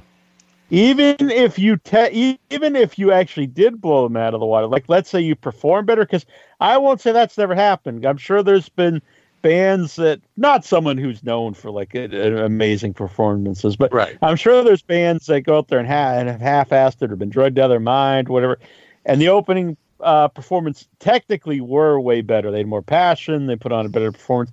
But I highly doubt. I'm sure there's times I've been wrong. I'll be wrong here, but I would say 99% of the time the crowd reaction was not stronger for the opening band, unless they just came out and were like the, you know, when the Doors would just be so drunk and out of his mind and just was flopping around the ring, around the stage or something. But. Yep. Well, I've actually seen that happen. Like not your second part, but where the opening act actually did perform better, because I saw it once with Aerosmith, and I think it was a night that Tyler was either doped up or something was up with him because he couldn't even remember the words to all the songs. And still the people cheered them and went crazy and everybody was happy. And, you know, can't remember the opening act, but they were actually better that night. But it still didn't change facts. And facts were that, you know, everybody went crazy for Aerosmith, even though they weren't really up to par that night. Yeah. So it's a little ways off, but we're going to have some guests on throughout the year to talk about. We're going to have some giveaways. Stuff! South Texas Underground Film Festival. We will be at, Jason and I, maybe Troy, if we can get him up to Texas. Yep. And it's going to be a great time. We're looking forward to this. The Texas Riviera. The area's pretty sweet. I believe the Alamo is nearby, Mexico's nearby, and the film festival itself. I'm a big fan of film festivals, and I'm really looking forward to this. That's awesome. Mm-hmm. That'll be a good time. Good time. It'll be a good time. Yeah. Yes. So anything else, Mr. Jones, before we head off out into the yonder? I can't think of anything. I was trying to think if there were any trailers I've seen recently or heard about any like interesting things, but nothing's really coming to mind.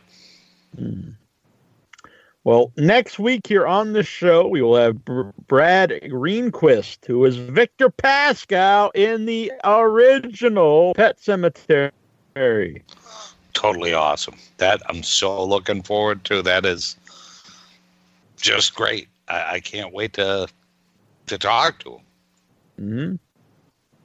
It's been he's been in a lot of movies and TV shows, so we'll talk about the man's career. We'll talk about Pet Sematary. Talk about what he's up to now. It'll be good stuff. Oh, that's awesome. That's just great. Glad to hear that. Yeah. Love it. Love the movie. I'm looking forward to it. Check out the website. There's some other people scheduled, and they'll pop up when I have the dates, you know. When they're all confirmed and stuff. Exactly. Very nice. Exactly. Yeah, he's been a lot of stuff. He's also in Ali, the Will Smith movie about Muhammad Ali, and the Lone Ranger.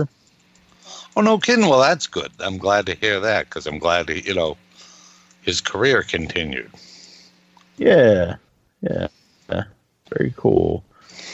He's got a lot of stuff coming out recently. He's in The House, a Hulu Halloween anthology TV miniseries that came out a couple years ago. Oh, wow. He's in Annabelle Creation. Well, no kidding. See, I didn't know any of this. Yeah, man. He's in a lot of TV shows like Bones and NCIS. Oh, nice. Hmm. Star Trek Enterprise. Oh, good. I actually saw some of those. Yeah, he's in all kinds of shit. It's pretty sweet. Star Trek Deep Space Nine, the Conan TV show. Oh, really? I watched even a couple of those. So, all right, awesome. Yeah, pretty sweet. All right, it's going to be good times. I agree. Big thanks to our music of the month, Sophia Cassiola and Michael Epstein. Yes, absolutely. Great stuff. Mm-hmm. Good times. Until next week, this is Nasty Neil. And this is Terrible Troy. And this is Without Your Head.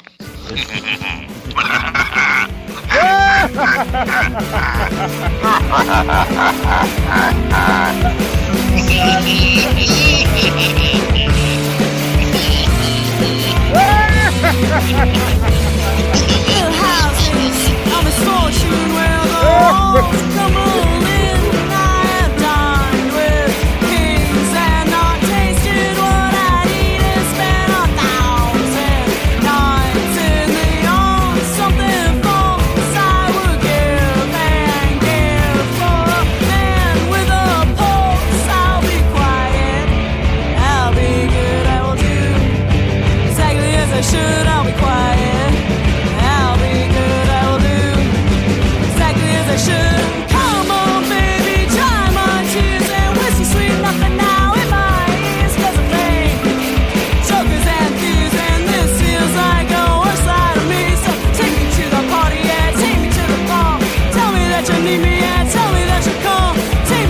Party,